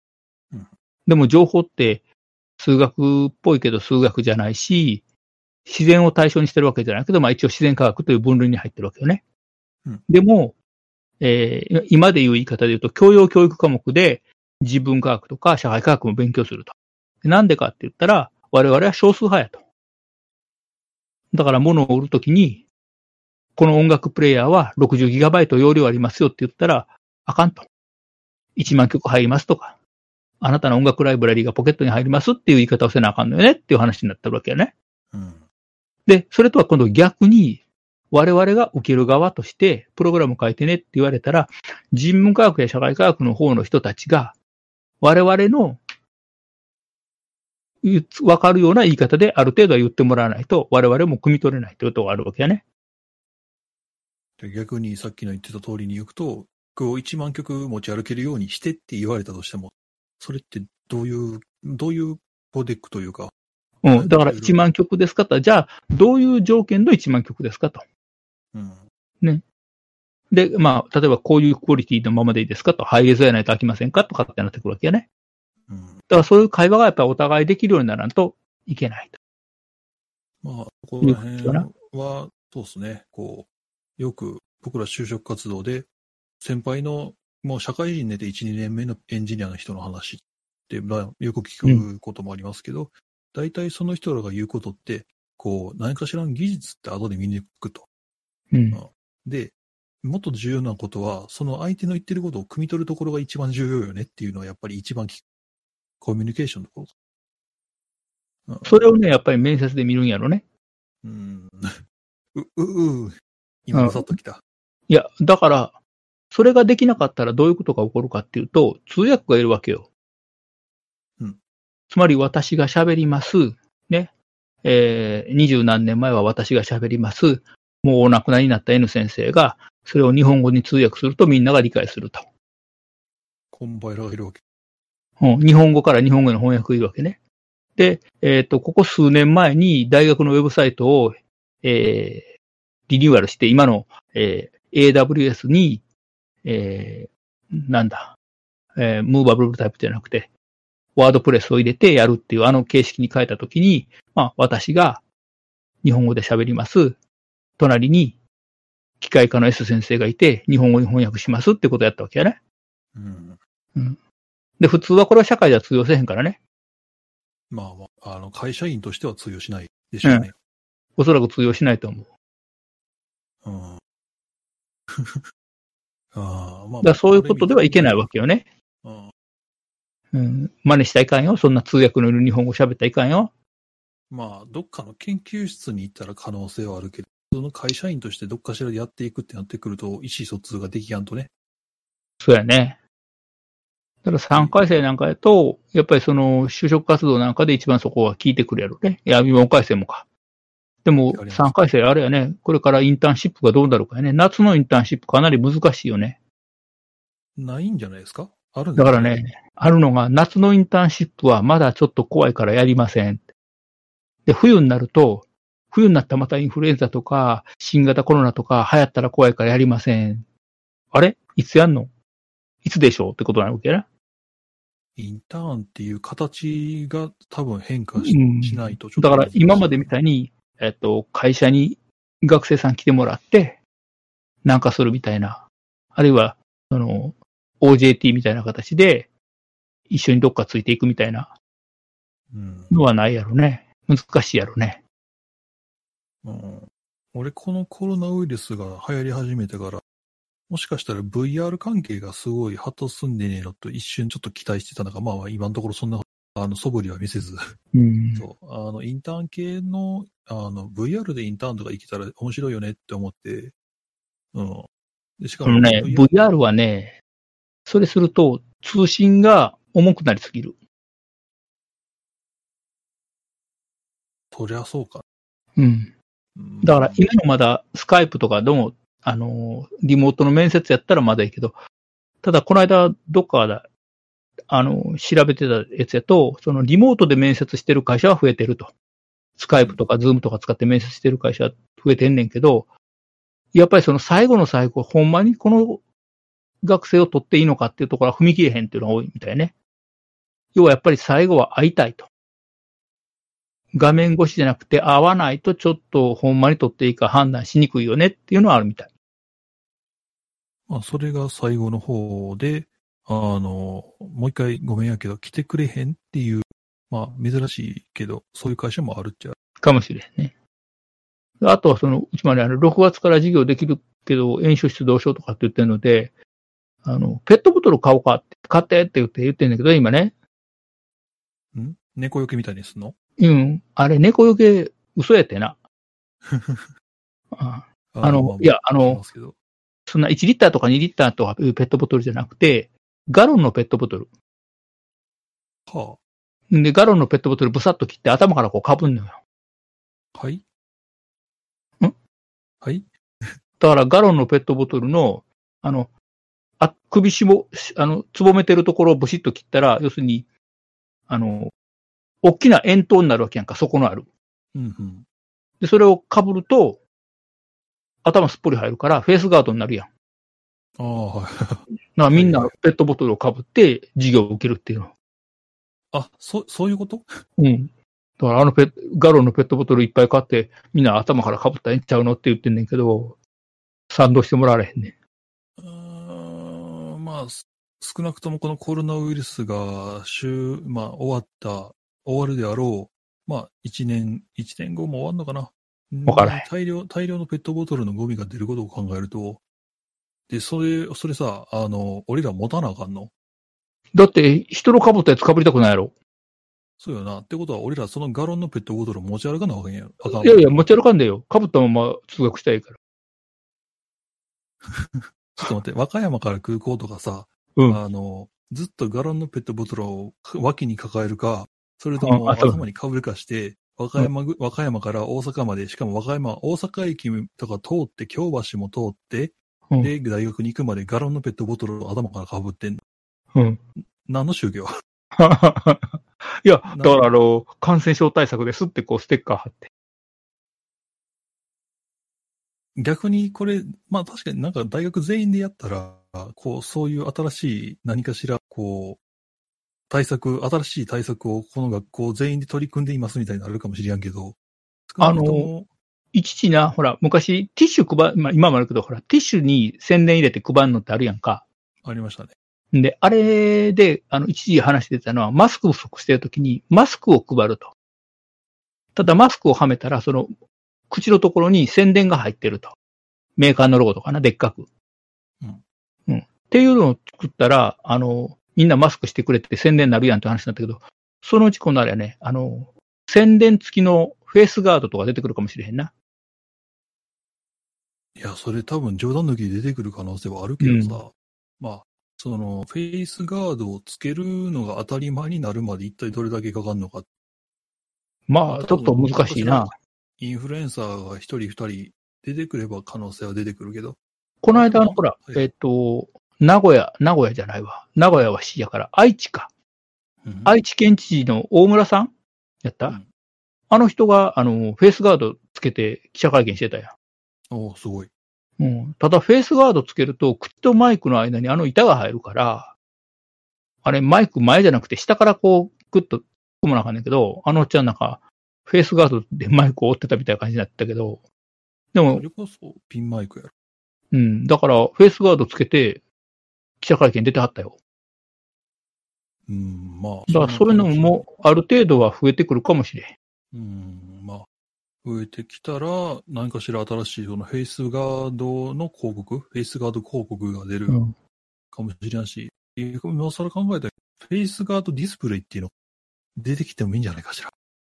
うんだから、おでこのところにね。ああ、なるほどね。だから、フェイスガードかかぶって、あの、目の前に100インチぐらいのディスプレイがあるように見えてて、フェイスガード兼、あれやな、ディスプレイで。Google グラス的な、こうう、ん。でもこれさ、全員が全員やるようになったら、これはこれで面白いんじゃない？それ電脳コイルの世界やな。一瞬、一瞬こう思ってしまった。もう、みんなであのメガビーとかの練習せなあかんけど。ああ、やりたい。でも僕らは電脳世界に入れるのは何年後になるだろうか。ああまあ、あの、電脳ル。コイル研究室やったら全話見れんねんけどね。え？どっかに、どっかに上がってんの？研究室の中には置いてある。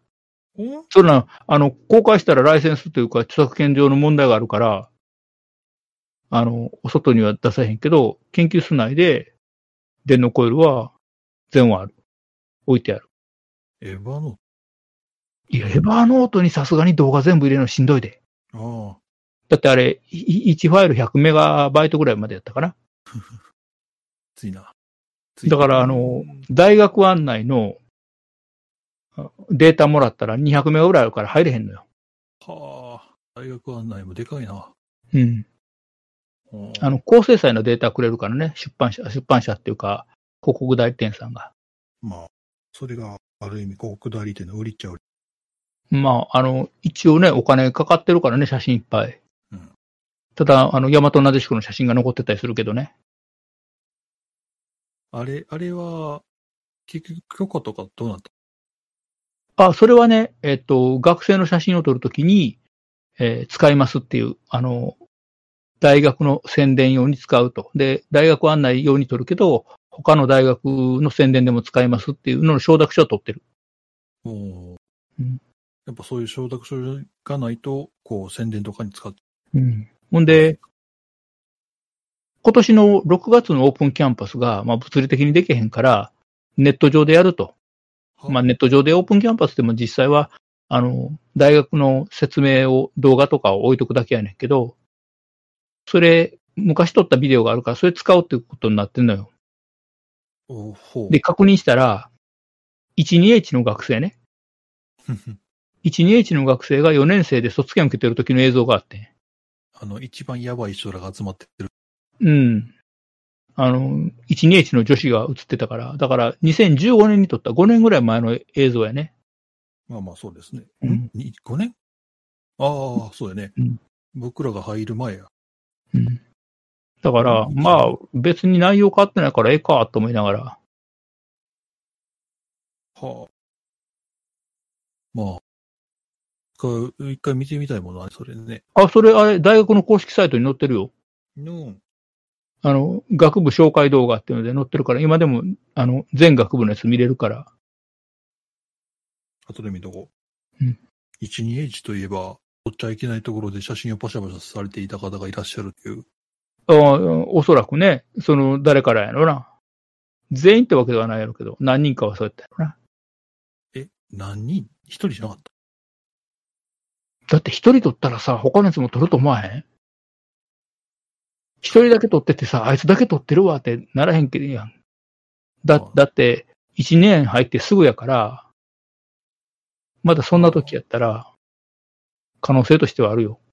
高校3年生と高校生のノリがそのまま残ってた可能性はあるよね。だから昔ね、あの、とある先生が学長になった時にね、言ってたのが、今は大学1年生じゃないと。高校4年生やと。私は大学の学長じゃなくて大学の校長やと。言うて嘆いてはったよ。まあ、うん、まあ、言ってることはわからんでもないし。うんまあ、あの、その先生はあれや。俺が近づいていったら、いや、アンドリューって大きな声で呼んでくれる先生やから。アンドリューはどこまで侵食してるんだろう。そしたら周りの人がみんなどこに外人さんおるのかなってこう探し始めんねんな。そりゃそうだな。うん。であ、おはようございますとかって言ったら、みんな、え？って顔すんねんけど。うーん、まあまあ、日本日本人に見え見えるか？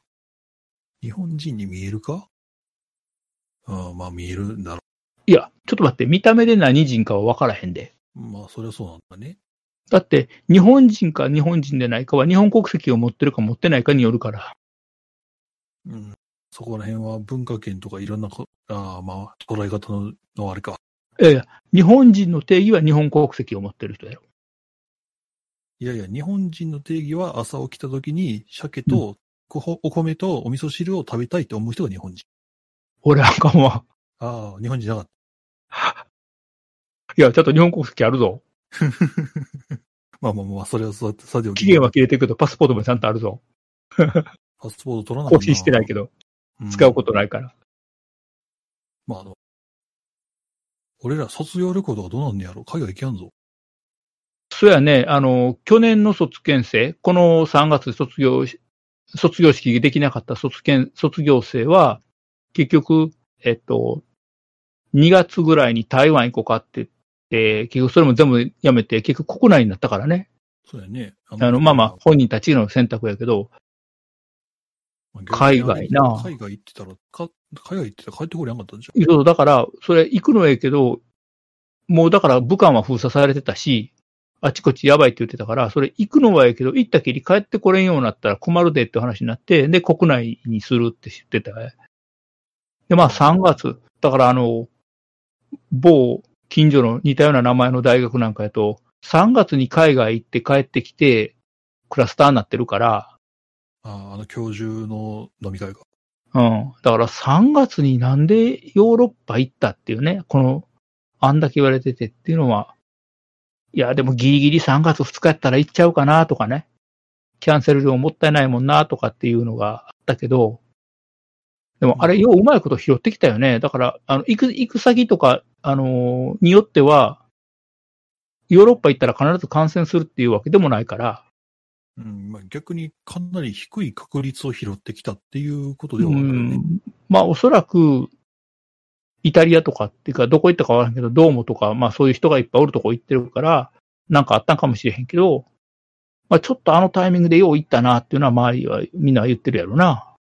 あああの教授はどうなるんです？その、新刊を開いた教授っていうの。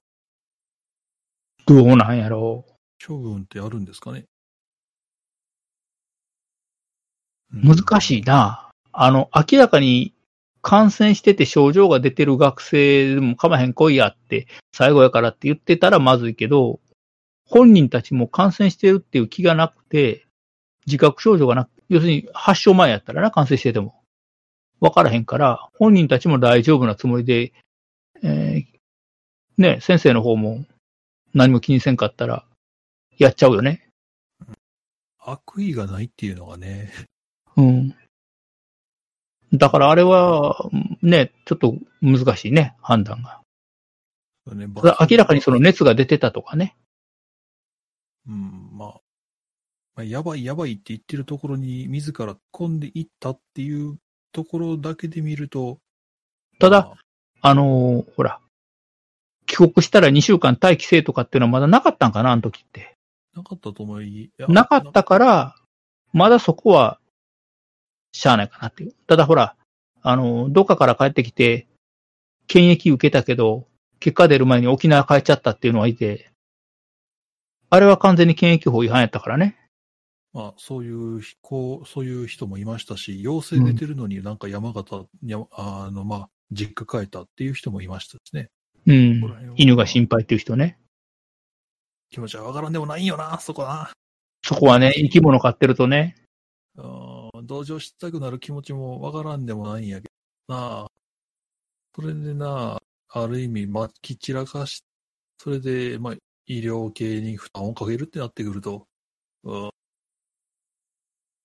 そうやね。しょしょうがないところではあったりはするんでしょうか。うん。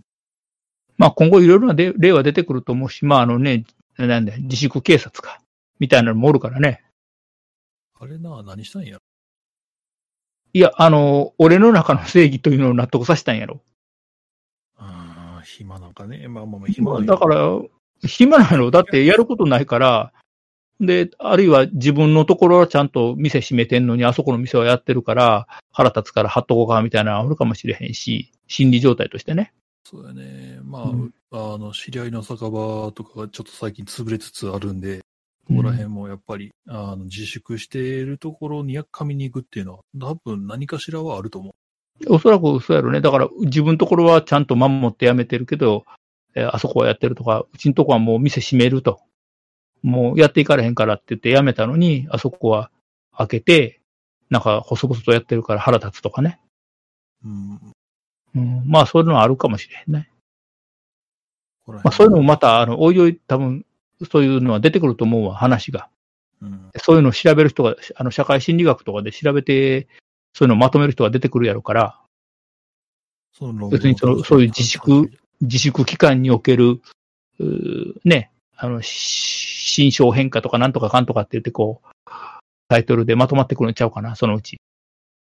うん。まあ論文が出るのを、まあ、まあ、なんか出ると思うよ。うん、待つしかないかなという気はします。はい。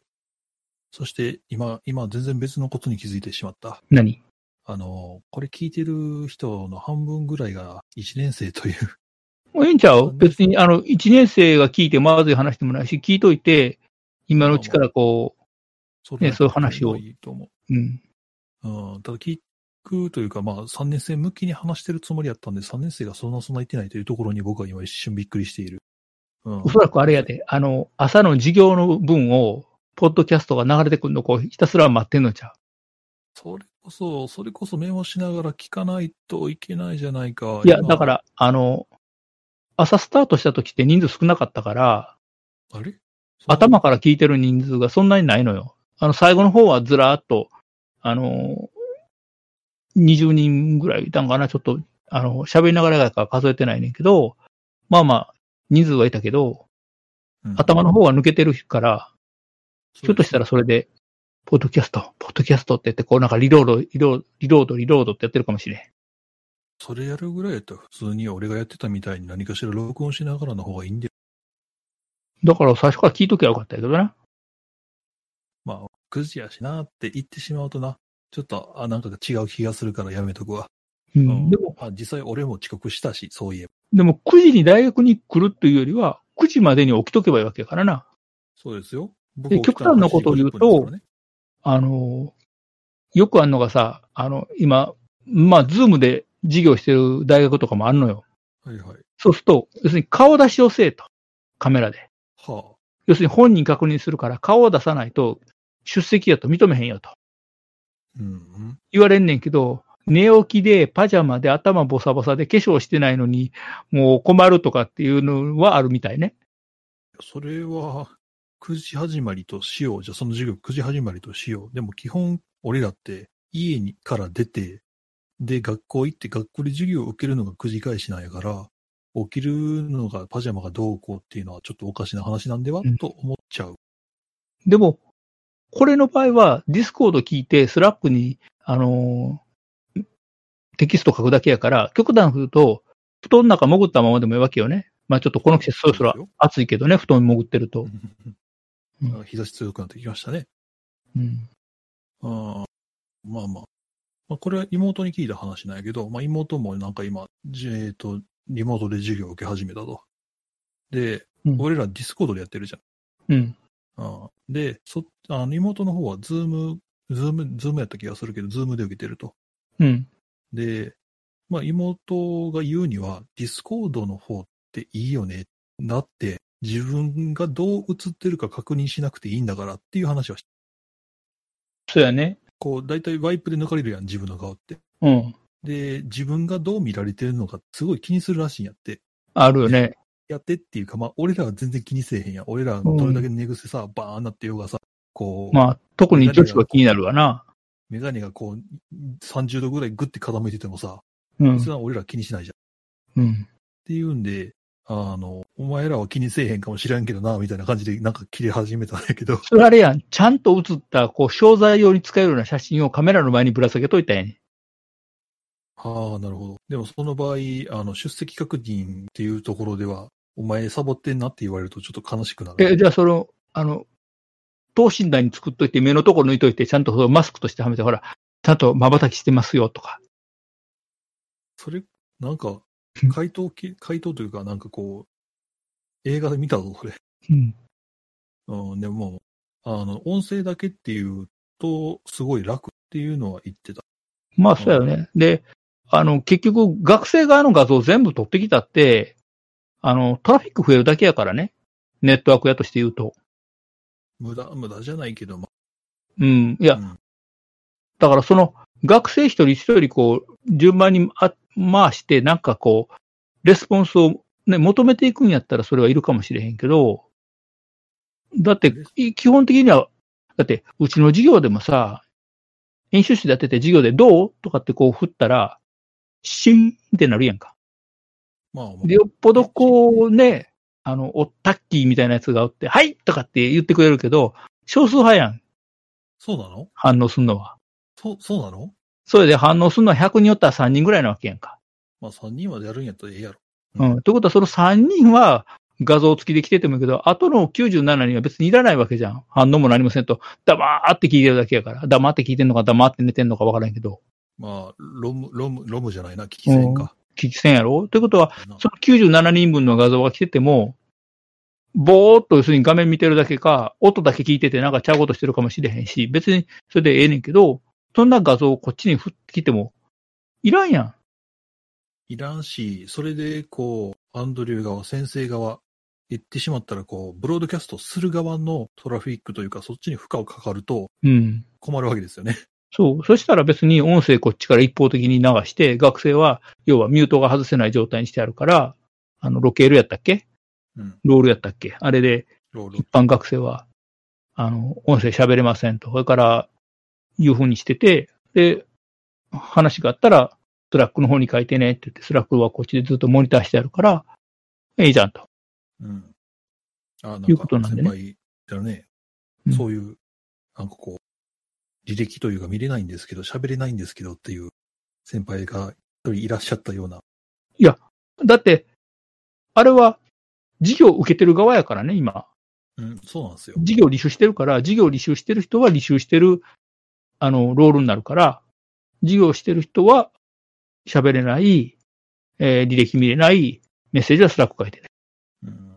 で、まあ要するにその、授業を受けて終わった人は、このサポートトークでは喋ってもらう。まあ、たまに授業の時間も突っ込みが入るかもしれへんけど、うん要するに、きが、基本的に履修してる学生は聞きせんやん。まあまあ、そうですね。で、サポートトークでも授業中でも、そういう音声で突っ込み入れるのは、あ関係者で授業を取った人と。いうことになってるから、あれはそういう仕様なの。うん。仕様がない。しようがないで。うんと。いうことで、多分これを聞いてくださってると僕は願う。というところで僕はあの人には突っ込まないというところで。うん。だから俺も仕様だとしか書いてない。うん。それはだから学年とかなんとかじゃなくて、履修してるかしてないかの問題からね。実習して単位を取ってる取ってるっていうところが、うん。まあ、だって今年履修してるとこやからね。この授業。うん。この授業、うん、この授業。うん。一応これはあの、ネットワークプログラミングのサポートトークになってるからね。うん別に一回生が聞いても問題ないというか、一回生聞いてもらってもいいような話もいっぱいしてるけど。積極的に1年生には聞いてほしい気がする。ということを考えると、月曜日のサポートトークをやって、3回生もそれ聞きでも構わへんわけやね。そうだと思いますよ。だって、うん1年生の頃のことなんて、やっぱり忘れてしまったぜ、へへっていう奴らだっていっぱいいるわけですから。うん。あその中で、あ、うん。しまった。いっぱいいるかもしれんけど、そういう人は多分、早々に抜けてる気がする。はあ、はあ、大学からね。あ、そっち？うん。ああ、授業から抜けてるまあ、それもあるかもしれへんけどね。で、うんでね、3回生がまあどれぐらい残るかだよね。そうですね。うん。まあ、でも、俺らの時もそんな、こんな感じじゃなかったか？1回目なんかかなりって、え、1回目で履修してたの何でしたっけ？だから、70。うん。だからあの、頭のジングルだって、1年生の授業は全国100名程度のリスナーの皆さんやけど、2回生の授業は全国75名程度のリスナーの皆さんって。で、この3回生の授業は全国20名程度のリスナーの皆さんってなってるからね。まあ、だんだん減っていってる。だから花からそれぐらいに減るっていう、もう見込みをしてるっていうね。まあ、20人残れば同じじゃないですかね。うん。だって、そもそも多分、あれっすよ。あの、情報システム研究室20に入らないじゃないですか。っていうんで、多分、減るの待ってるんじゃないのかなっていうふうに。いや、別に俺は減ってほしいとは思ってない。あの学生側が抜けていくだけやからね。ね。あの どう、どこまでこのアンドリューのノリというか、このやり方に耐えられるか。耐えるっていう言い方もおかしな気がするけどね。だってさ、まあ、今はさ、 Discord でこうやったりしてるけど、要するに、授業を聞いて、メールを送るだけの簡単なお仕事や。まあまあ、えっ、と、授業を要約しようというところではそうだね。で、メールは、送り先は決まってます。ね。で、新規のメールやから普通に、えっと、プラスのボタンを押してメール書いて、えー、送り先決まってます。サブジェクトは指定されてるから、そこからコピーペーストしてくるだけですっていうことやんか。あの、で、それをコピーペーストせんと、スペル MM、CMN じゃなくて CMM って書いてあるとか、なんか一桁多いとか、あとはあれやね、あの、サブジェクトにサブジェクトって書いてしまう人とかね。コピー、コピーをミスったかな？だってサブジェクトはスペース、えー、ダブルクォート、サブジェクトに書く文字列、閉じのダブルクォートってなってんねんね。なのにサブジェクトにサブジェクトコロン、えー CM にほにょほにょほにょほにょっていうのを書いてるから、あれわざわざ打ってんだよな、自分で。すごいよな。うん。あの、普通に誰かの、なんかこう、流れてきた、跳ねられて流れてきたやつを、サブジェクトごと全部引っ張ってきてるんじゃなくて、サブジェクトを手書きしてるってことね。そういうことやな、おそらくね、手打ちしてるんやろね。まあ、あの、打ってんのかフリックなのかは別やけど。うん、正直な話、あの、めあの、そのメールというか、レポートの内容というよりは、そこら辺で使っている子が多い、多い気がする。うん。だからそのね、コピーペーストする簡単なお仕事ができないっていう、それで、あの、単位取れないっていう、よくわからへん、こう、落ち方をするのよね。まあ、そこら辺の人を、まあ、少なくするじゃないけど、まあ、少なくするという思いをも込めて、俺はサポートトークに参加しているわけですよ。やっウルサたポ、サポは、あれ、あれやけど、ウルサポはあれやけど、さすがすが、このエコー、エコー、いきなりエコーするのやめてもらってそのエコー、エコー機能僕も欲しいんですけど、これ、欲しい。ちょっとハマってんね、このエコ。くそー。俺もエコー、このボタンポチッとしたらその間だけエコーになるみたいな長い。ああまあ、俺、俺あれやな、あの、ギター用のエフェクターあるから、あれ使ったら遊べるな、多分。あ、この人、多分次の授業あらへん、ならへんで、こう、全然別の声色になってる可能性が。ああ、なるほどね。ね、そのうち、あれか？あの、ゆっくりに全員喋らせるみたいな感じのことが、の授業が出てくる。うわーあの、耳が、耳が、え、今のあかん？あの、心臓に悪い。そう普通に心臓に突然やられるとね、びっくりするね、これ。あの、まはいはい。AG06 やから、普通にこのコンデンサーマイク使ってんねんけど、あの、やっぱりマイク持って歩きながらの方が授業やりやすいので、ハンドマイク突っ込んだのよ。2チャンネルに。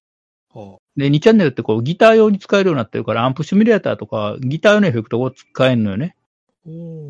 で、それをちょっと今入れてやってみた。ほう。飛んでるなうん。ぁ。飛んでるなぁ。いいなぁ。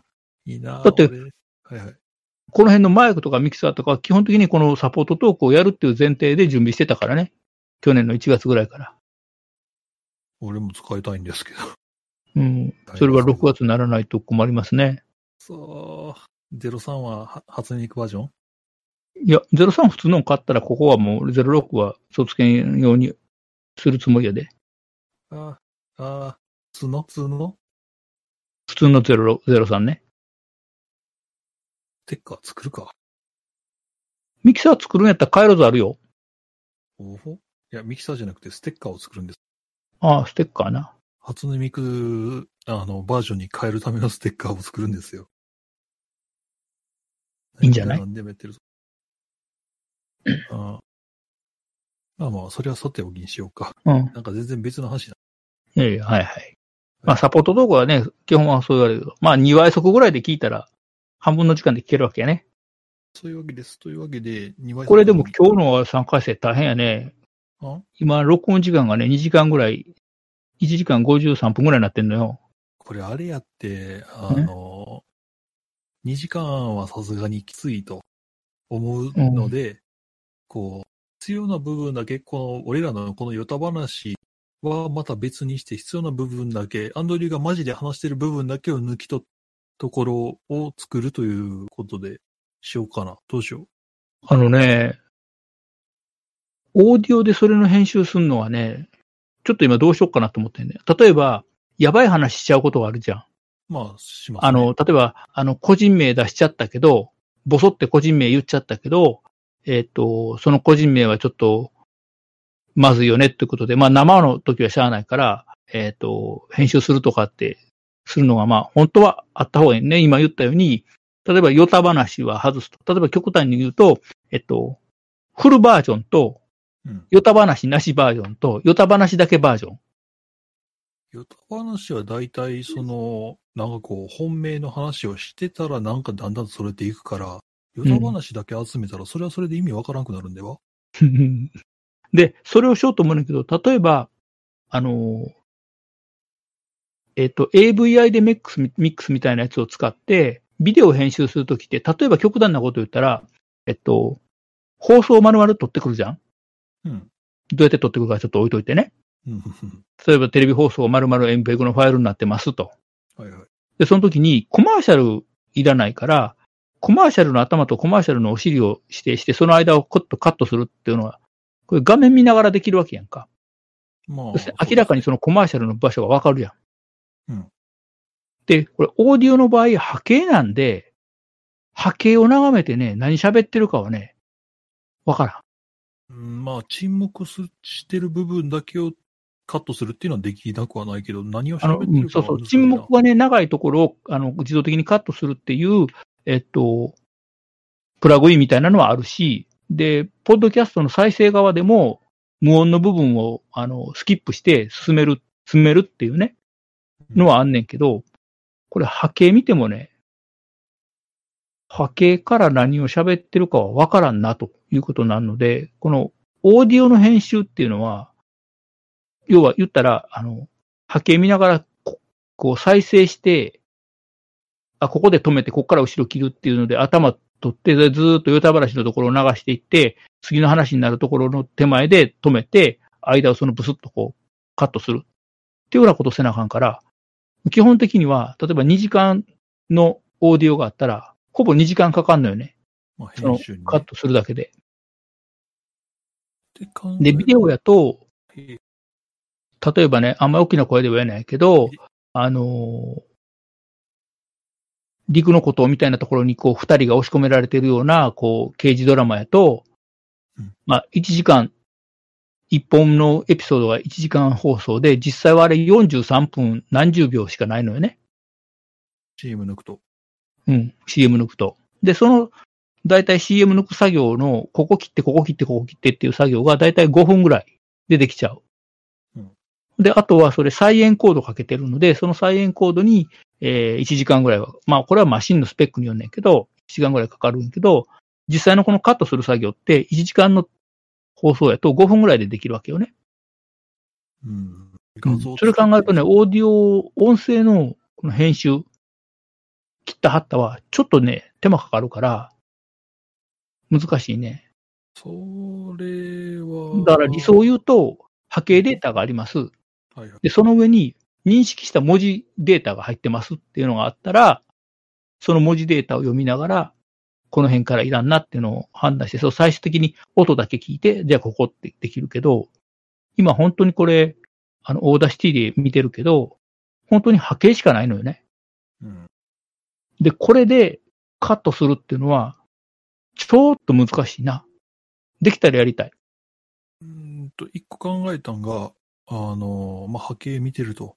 で、うん。なんか、あの、話の雰囲気変わったっていうか、まあ、言ってしまったら、えー、ヨタ話と、あの、マジ話の分かれ目ぐらいやなって思った瞬間に何かしらこう、俺らには聞こえやん、もしくはまあ聞こえてもいいんやけど、こう、うん。特徴、波形上特徴的になる音声を一個挟んで、はい、じゃあ次の話っていうところで、まあもう、マニュアルじゃないけど、こう、こう一個一個、あ区切りを挟んでいくってすると、後で編集するときに、その特徴的な波形だけ読み込んで、まあ、そ、そこだけ拾ってきて、で、そこを区切りにしたら、まあ、大体分かれてるのではないでしょう。まあ、例えば、あの、非常に高い周波数の音を入れて、ドンとやると、まあ、人間では聞いてないけど、 Audacity の方では入るから、なんか、一定のバーストがドンと入るっていう、それはまあできるかもしれへんね。うん。で、やっぱりその僕人間の声やから、こう、大小が微妙にこう、ほげほげほげほげしてるわけよ。そうですね。ところが高い周波数の、あの、バーストやと、同じ幅でずーっと行くから、まあ、機械的な音っていうのは分かりやすいよね。だいたい1秒から2秒ぐらい、うんちょっと高めの音を1、2で流しといたら、後で、はい、じゃあ次の話ねって言って話した時、だからそこを頭にしてずーっと行って、で、ヨタ話始まったらそこから次のバーストまでを切るっていうね。いうのやったら、なんとか、僕が一瞬今適当に考えたのだったら、こういう感じになるんでしょうか。ううんん。ただそれはね、問題があって、ヨタ話の中にもね、使い物になる話が入ってるのよね。それだなそれだ確かにあるなだから、あとはもう聞く人の方で、ヨタ話だと思ったら30秒ピッて送って、まだヨタ話だと思ったら30秒送って、あ、この辺からもう一回あ聞くってやってもらうからね。で、その聞いてる人によって、ここのヨタ話が欲しい場合と、ここのヨタ話はいらんっていうのは違うじゃない。そうですね。うん。それもあるよね。まあ、すごい手間をかけるんであれば、あの、サポートトークを1から10まで全部聞きながら、聞きながら、あの、一個一個の、あの、トピックというか、うんまあ、その、件名じゃないけど、こう、題名をさらっとポストイットかなんかで出していって、で、全部出した後で、僕が必要やなって思った分だけガガガってやって、僕セレクション、こう、出すのが多分、まあ今までそもそもそれって裏サポでやってることなんですよね。そう。まあ、裏サポも早く次の欲しいよね。つい、つい、あれ、あの、裏サポートトークって、あの、タイトルに書いといてくれたらこっちで勝手に拾うからね。あれ、裏サポートトークの、あの、漢字はもう裏でサポートトークは、うん。はいはい。だから、あの、今ほら、こっちのタキャストの方には混ざってるじゃん。そうですね。うん。で、あの、あの文字列ね、裏サポートトークっていう、あの文字列を拾ってんねん。だから先週の、えーレポートか、あレポートでは朝の課題か。はいはい。あれは、えっ、と、一つのポッドキャストから、えー必要なもんだけ抜くってしたけど、実際は、えっ、と、一つのポッドキャストから抜いたものに、別のポッドキャストと、えータッキーのタキャストの裏サポートトークだけをこう混ぜて、一方のポッドキャストとして再配信してるのが、うちのタキャストやね。うん。まあまあ、うん。それを作るっていうのはある意味、まあ、レポートにもなる。うん。だから、タッキーがもう、とにかく裏サポートトークっていうタイトルを書いといてくれたら、あとはこっちは勝手にプログラムを拾うので、俺は何もせんでも OK っていう。ちょっと待ってくださいよ。じゃあ、裏サポートトークで書いてる文言だけを拾ってくるってことは、俺今後一切裏サポートトーク何々みたいな、あの、裏サポートトークという単語を裏サポ以外で使えないっていうことになるんだよ。ああ、そしたら、なんか、あの、結託して、こういうのハッシュタグをつけるとか決めたらええね。な、それにプログラムをこっちで書き換えたら動くから、そこはほらデータ取り分や、さっき言ってた。オッケー、オッケうん、要するに、ーわかりました。タッキーのポッドキャストがある、その中から、あの、ある特定のポッドキャストだけ抜きたいと。それは今はタイトルで抜いてるけど、もしタイトルが重なって、あの、意図したものと違うものが混ざるんやったら、そこは、あの、協力関係があるんだから、このハッシュタグをつけてねとか、あるいはこういう書き方してねっていうので調整は聞くやろ。なるほど。うん。これがもう完全に知らん人がやってるやつから無理やりこう、なんか特定のエピソード抜くとなると、その検索ワードを考えなあかんけどね。や、マネタイズするときが楽しみですね。どっちだからそういう意味で言うと、あの、まあ、3回戦の課題に出してもいいと思ってるのは、今やってるのが、学科事務室なんかで表示してる、あの、列車運行状況とか天気の情報とか、うんえー台風情報とか、勝手にこっちで抜いてきて表示してるからね、全部。そうですね。うん。で、ああれはもう完全に協力関係ないから、向こうがページの仕様を変えたら、こっち書き換えてんのよね、全部。うん、まあ、それはそうなりますよ。うん。うーん。あ、でもそれって俺ら去年や、そこはやってない。列車かじゃないか？あ、列車かなんかはややったかな、簡単にね。あ、天気のやつ。うん。天気か列車かね。あ、はやりああ、なるほど。まあ、カッポドトーク、ネチネチ、ネチネチ今、ネチネチしてるから。少々お待ち。うん。まあ、楽しみに待っとくわ。気長に。へ気になりそうだけど。ああ、まあね、あの、あんまり待たせる、待たせるとね、この手のコンテンツってね、あの、どんどん離れていっちゃうので。うん。あの、まあ、はいポッドキャストってやっぱりその、フローの情報やから、とにかく、あの、出して、だからこれもね、古くなったらある程度非公開にしていこうかなという気はしてんだよね。まあそうですね。いつまでも消えるってなったら、まあ来年の子とか、うん。完璧にもだから少なくとも、えっと、成績処理が終わったら、まとめてドンと消えるとかね。う、まあまあ、じゃあ、残しておきたい、ひねに残しておきたいってなった場合は、どっかしらに保存しておくと良いいや、よ全。部ほ、あの、こっちでは保存してあるけど、あはいはい。だって今の、あの、これ、ポッドキャスト、アンカー使ってるから、どっからでも聞けるわけよね。そうですね。